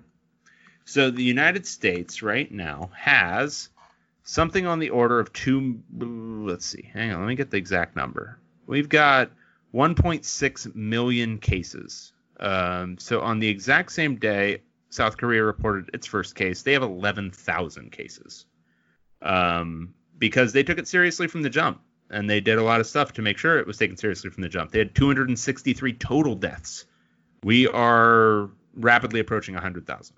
Um, we've been an abject failure from the jump. Um, and it's I don't think any individual person's fault. I think a lot of individuals have done a lot to make big time sacrifices, but we've we've failed from a lot of institutional perspectives. And that's I and I'm not being partisan. That's both sides of the equation. I think we've got a real uh, failed states thing going on. Um, but the main thing, the main takeaway is a lot of countries have more or less, more or less eradicated it, and not obviously killing the thing, but getting it down to such a point that you can do that contact tracing we were talking about earlier, because it is in such low numbers there that you can track the 20 people who get it today or the 30 people who get it tomorrow, right?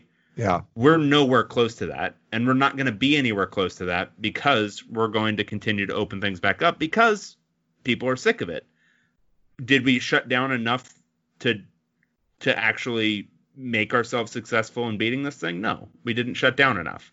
We left many businesses classified as essential that weren't essential. Um, we've not had a hard lockdown really anywhere. I mean, people are still allowed to freely move around. If you talk about Italy, uh, I have a friend who's in Italy who was not allowed to leave the perimeter of her house for anything besides like basically letting her dog pee or poop outside. Wow. Um, in China, they were literally bolting people in their homes. Now, maybe we would never do that, and maybe that's what we're talking about. The reality is, you know, Americans just are not willing to do that, and that's fine. But talking about it as if it's a just an axiomatic thing that this could never be beaten, that this could never be eradicated, I think is silly. Yeah, of course it could. I think Chris wrote us a couple weeks ago, and part of it's the culture, right? Like the New York culture, as far as everyone's crammed into buildings, you're in elevators together, um, you're on the subway together. LA, it's spread out. You're not going into elevators. You have your individual places for the most part. You drive in your car instead of riding in a, a bus or a subway with somebody.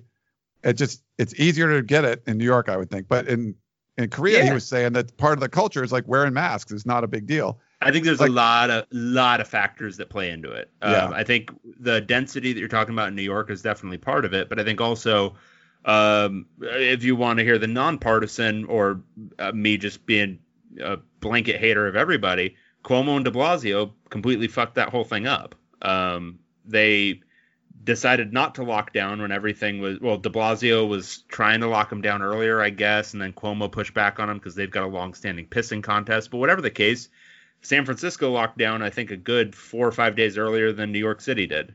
Well, San Francisco is a very dense city in the United States with, you know, pretty robust public transportation, but functionally nothing happened there. You know, they, I think it's something like 50 deaths in the entire San Francisco area. New York had 15,000. So that's not just density. That's political institutional decisions that were bad. Um, and it's just there's a lot of there's a lot of factors that go into this, but I think on the broad scale, when we look back at this, um, the U.S. is going to stand out in a really bad way. It already does, but it's going to stand out in a really bad way for major, like across the board institutional failures. Yeah. All right. and it's not people. Like people, I think have done the best they can. Um, I think it's a, a complete lack of of leadership at all levels. Yeah, and I, I hate it when it gets it be everything becomes political. But I was saying even very early on, where like you know Donald Trump and Gavin Newsom don't like each other, but I thought they worked together pretty well early on. It seemed like there was some good you know cooperation there. Maybe not as much in New York and things, but you know there's. It seems like when the politicians that don't ha- see the same you know don't see eye to eye, they have different viewpoints, work together. It seemed to work a little bit better to to fix things. So instead of because you put what's important there first, but I don't know. We probably dove in too much of that, but Eh, I mean, Scottsdale.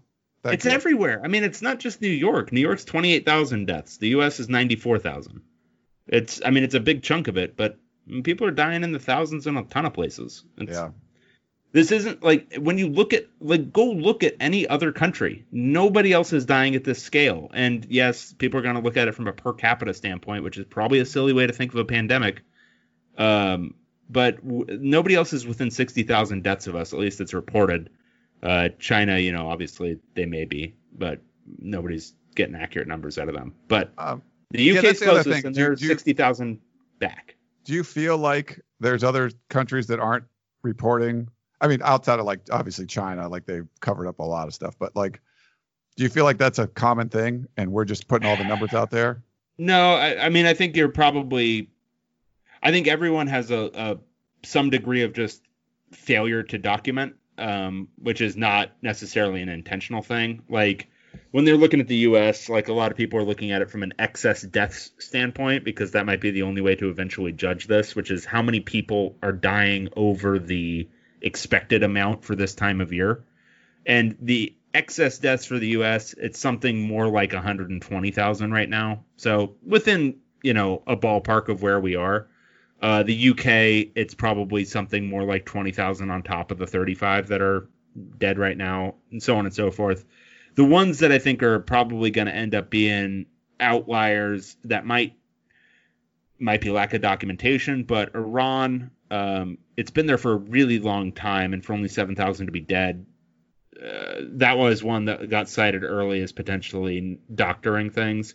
And then obviously Russia and China. Um, you know, Russia's, you know, starting to, the, their death toll is starting to climb, but it wouldn't be a shocker if they were doctoring stuff as well. Um, but I think by and large, most of the countries are trying to report it as honestly as they can, and um, it's just this, you know, it's a it's a weird infectious disease that has a lot of symptoms. So, and also the testing was such a fiasco for such a long time that it was hard to confirm. Yeah. So I don't I don't think it's a lot of countries doing it intentionally. I think it's just you know fog of war type stuff. So I didn't think we were going to make it to two hours, but then we got a last second email from uh, Santa Barbara Larry. So I think we're going to get to two hours. Oh yeah. Uh, important stuff, he says. So we I go, we got to read it now because it's important stuff. Uh, hey, David and Ryan, Santa Barbara Cal fan, Larry here. Great job in general and on the Zoom. Keep up uh, the Californium work. Uh, Californium? it's a it's one of the made up elements. Oh, Californium. Okay. Mhm. Uh, I would say uh, sterling work, but Californium goes for 27 million a gram, whereas sterling silver goes for 46 cents a gram. Is that? I don't even think I've ever heard of that, but that's very cool. Okay. You never uh, heard of Californium? I don't think so. It's one of the the weird radioactive elements that they invented in the 50s. Oh, and they named it after us. Yeah. I like There's a bunch of them. There's a what's the other? There's a yeah, there's a 27 weird a gram. Yeah, man.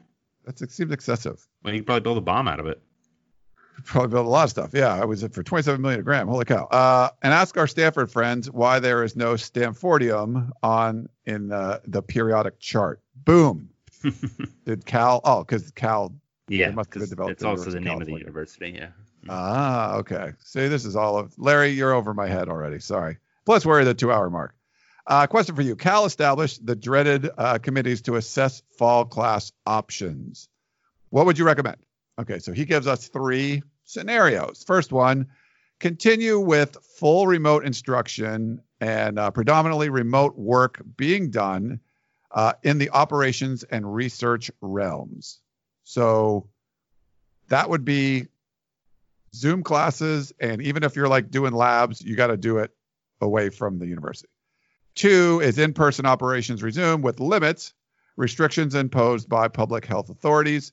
And three, campus operations largely return to normal, mostly in person, but whereas uh, wherever possible, will accommodate students, staff, researchers, and instructors who need or prefer to operate remotely due to continuing pandemic conditions. If you polled the students and faculty, how do you think they would vote? And he said, I'm a scenario two or three guy, which by sheer coincidence gets us fall football. I just find the current approach utterly unsta- unsustainable uh, unless public debt is free and unlimited money. Uh, what happens if we get uh, if we have another pandemic next year?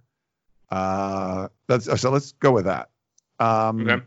Which scenario are you part partial to? What would I recommend? Um, uh, probably two with a lot of flexibility built in that you might have to go back to number one.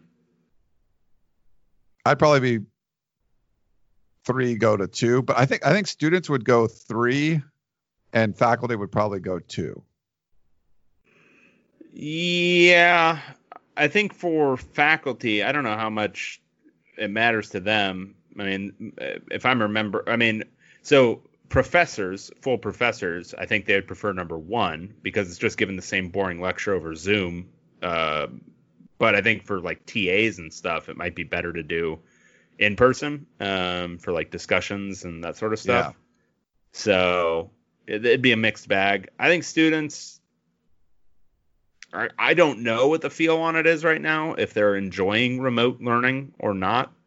Um, but I think they'd want to get back with their friends and that sort of thing. And, and kids think they're invulnerable. So, uh, yeah, they'd probably want two or three. Yeah. Um, but I think uh, realistically, they're going to have to, everybody's going to have to prepare for the idea that there is another uh, peak of this thing in the fall, um, which might require going back to full time remote. Yeah. So I two is probably the most likely, I would guess. Where you, you, there's going to be compromises. They'll start with two, um, I think, and then um, potentially have to move to one. Yeah. And he says, finally, regarding the dreaded committees, remember why Winston Churchill hated committees. I put my bravest Army, Navy, and Air Force commanders on a committee, and all I get is a sum of their fears. Cheers, Santa Barbara Larry. Hmm. I don't remember that quote either. So do you remember That's a that good one? That's a pretty good one though. Yeah, I, I, like don't it. know if it's not. I don't know if that's my experience with meetings. committees. Yeah, but is that that's just a meeting held many times, right? Well, I think because it's something that's created. So, like, say you you know he had to go to you're going to go to war. Let me I'm going to make a committee instead of Winston Churchill making a decision. He makes a committee of all his commanders, and then the the Navy people tell you why it's going to be tough to, you know, whatever get this port, and the Army people are going to tell you why it's hard to invade this or what you know like. I get it. So everyone's going to have their own concerns going into it, and that's what he's saying you're getting out of it. That's my guess of this, having not heard that quote before. Yeah, yeah, I know. I get the quote. I'm just saying. I don't know if that's my understanding of how, uh, you know, those things work. Like, are you just coming up with the negative scenarios ever? Um, I think it's more of a maybe this because it's a create like if you're the general comes up with whatever he needs to do, but when it's a committee, that's not a nor like I'm thinking it's more of a temporary thing. Like bring these people together and let's figure out a big problem. But Yeah, you're but you, to you be thinking problem. about a solution too. It sounds like Winston, our boy Winston, is being too much of a negative Nelly here. Okay. Right? He's got to inspire his guys to come to up with that. solutions. For you to say that, I'm a solutions oriented guy. you're like scenario one. Scenario one. Look, uh, because that's an actual solution to our problem. Look, if you guys just want to kick this can down the road for another seven years with like half a percent or one percent of people dying of this stupid thing every year that could be easily preventable if we all just like sat on our hands and actually got paid money, that's fine. I'm a positive thinker. I think we, humanity, can actually figure this shit out. But it seems like everyone has decided we have major limitations on our like patience or whatever. So yeah, I think we're gonna have to end up going to number two, and then we'll probably sit around at number two too long, and then we'll have to go back to number one. Let's just go full three. Move it forward. No, I'm just kidding. All right. Yeah, let's I just think- see how many professors we can kill. Hell yeah! Is that too dark? Is that too dark for the little end of the dark. show? Yeah, Yeah. that's probably a little dark. Oh, that's okay.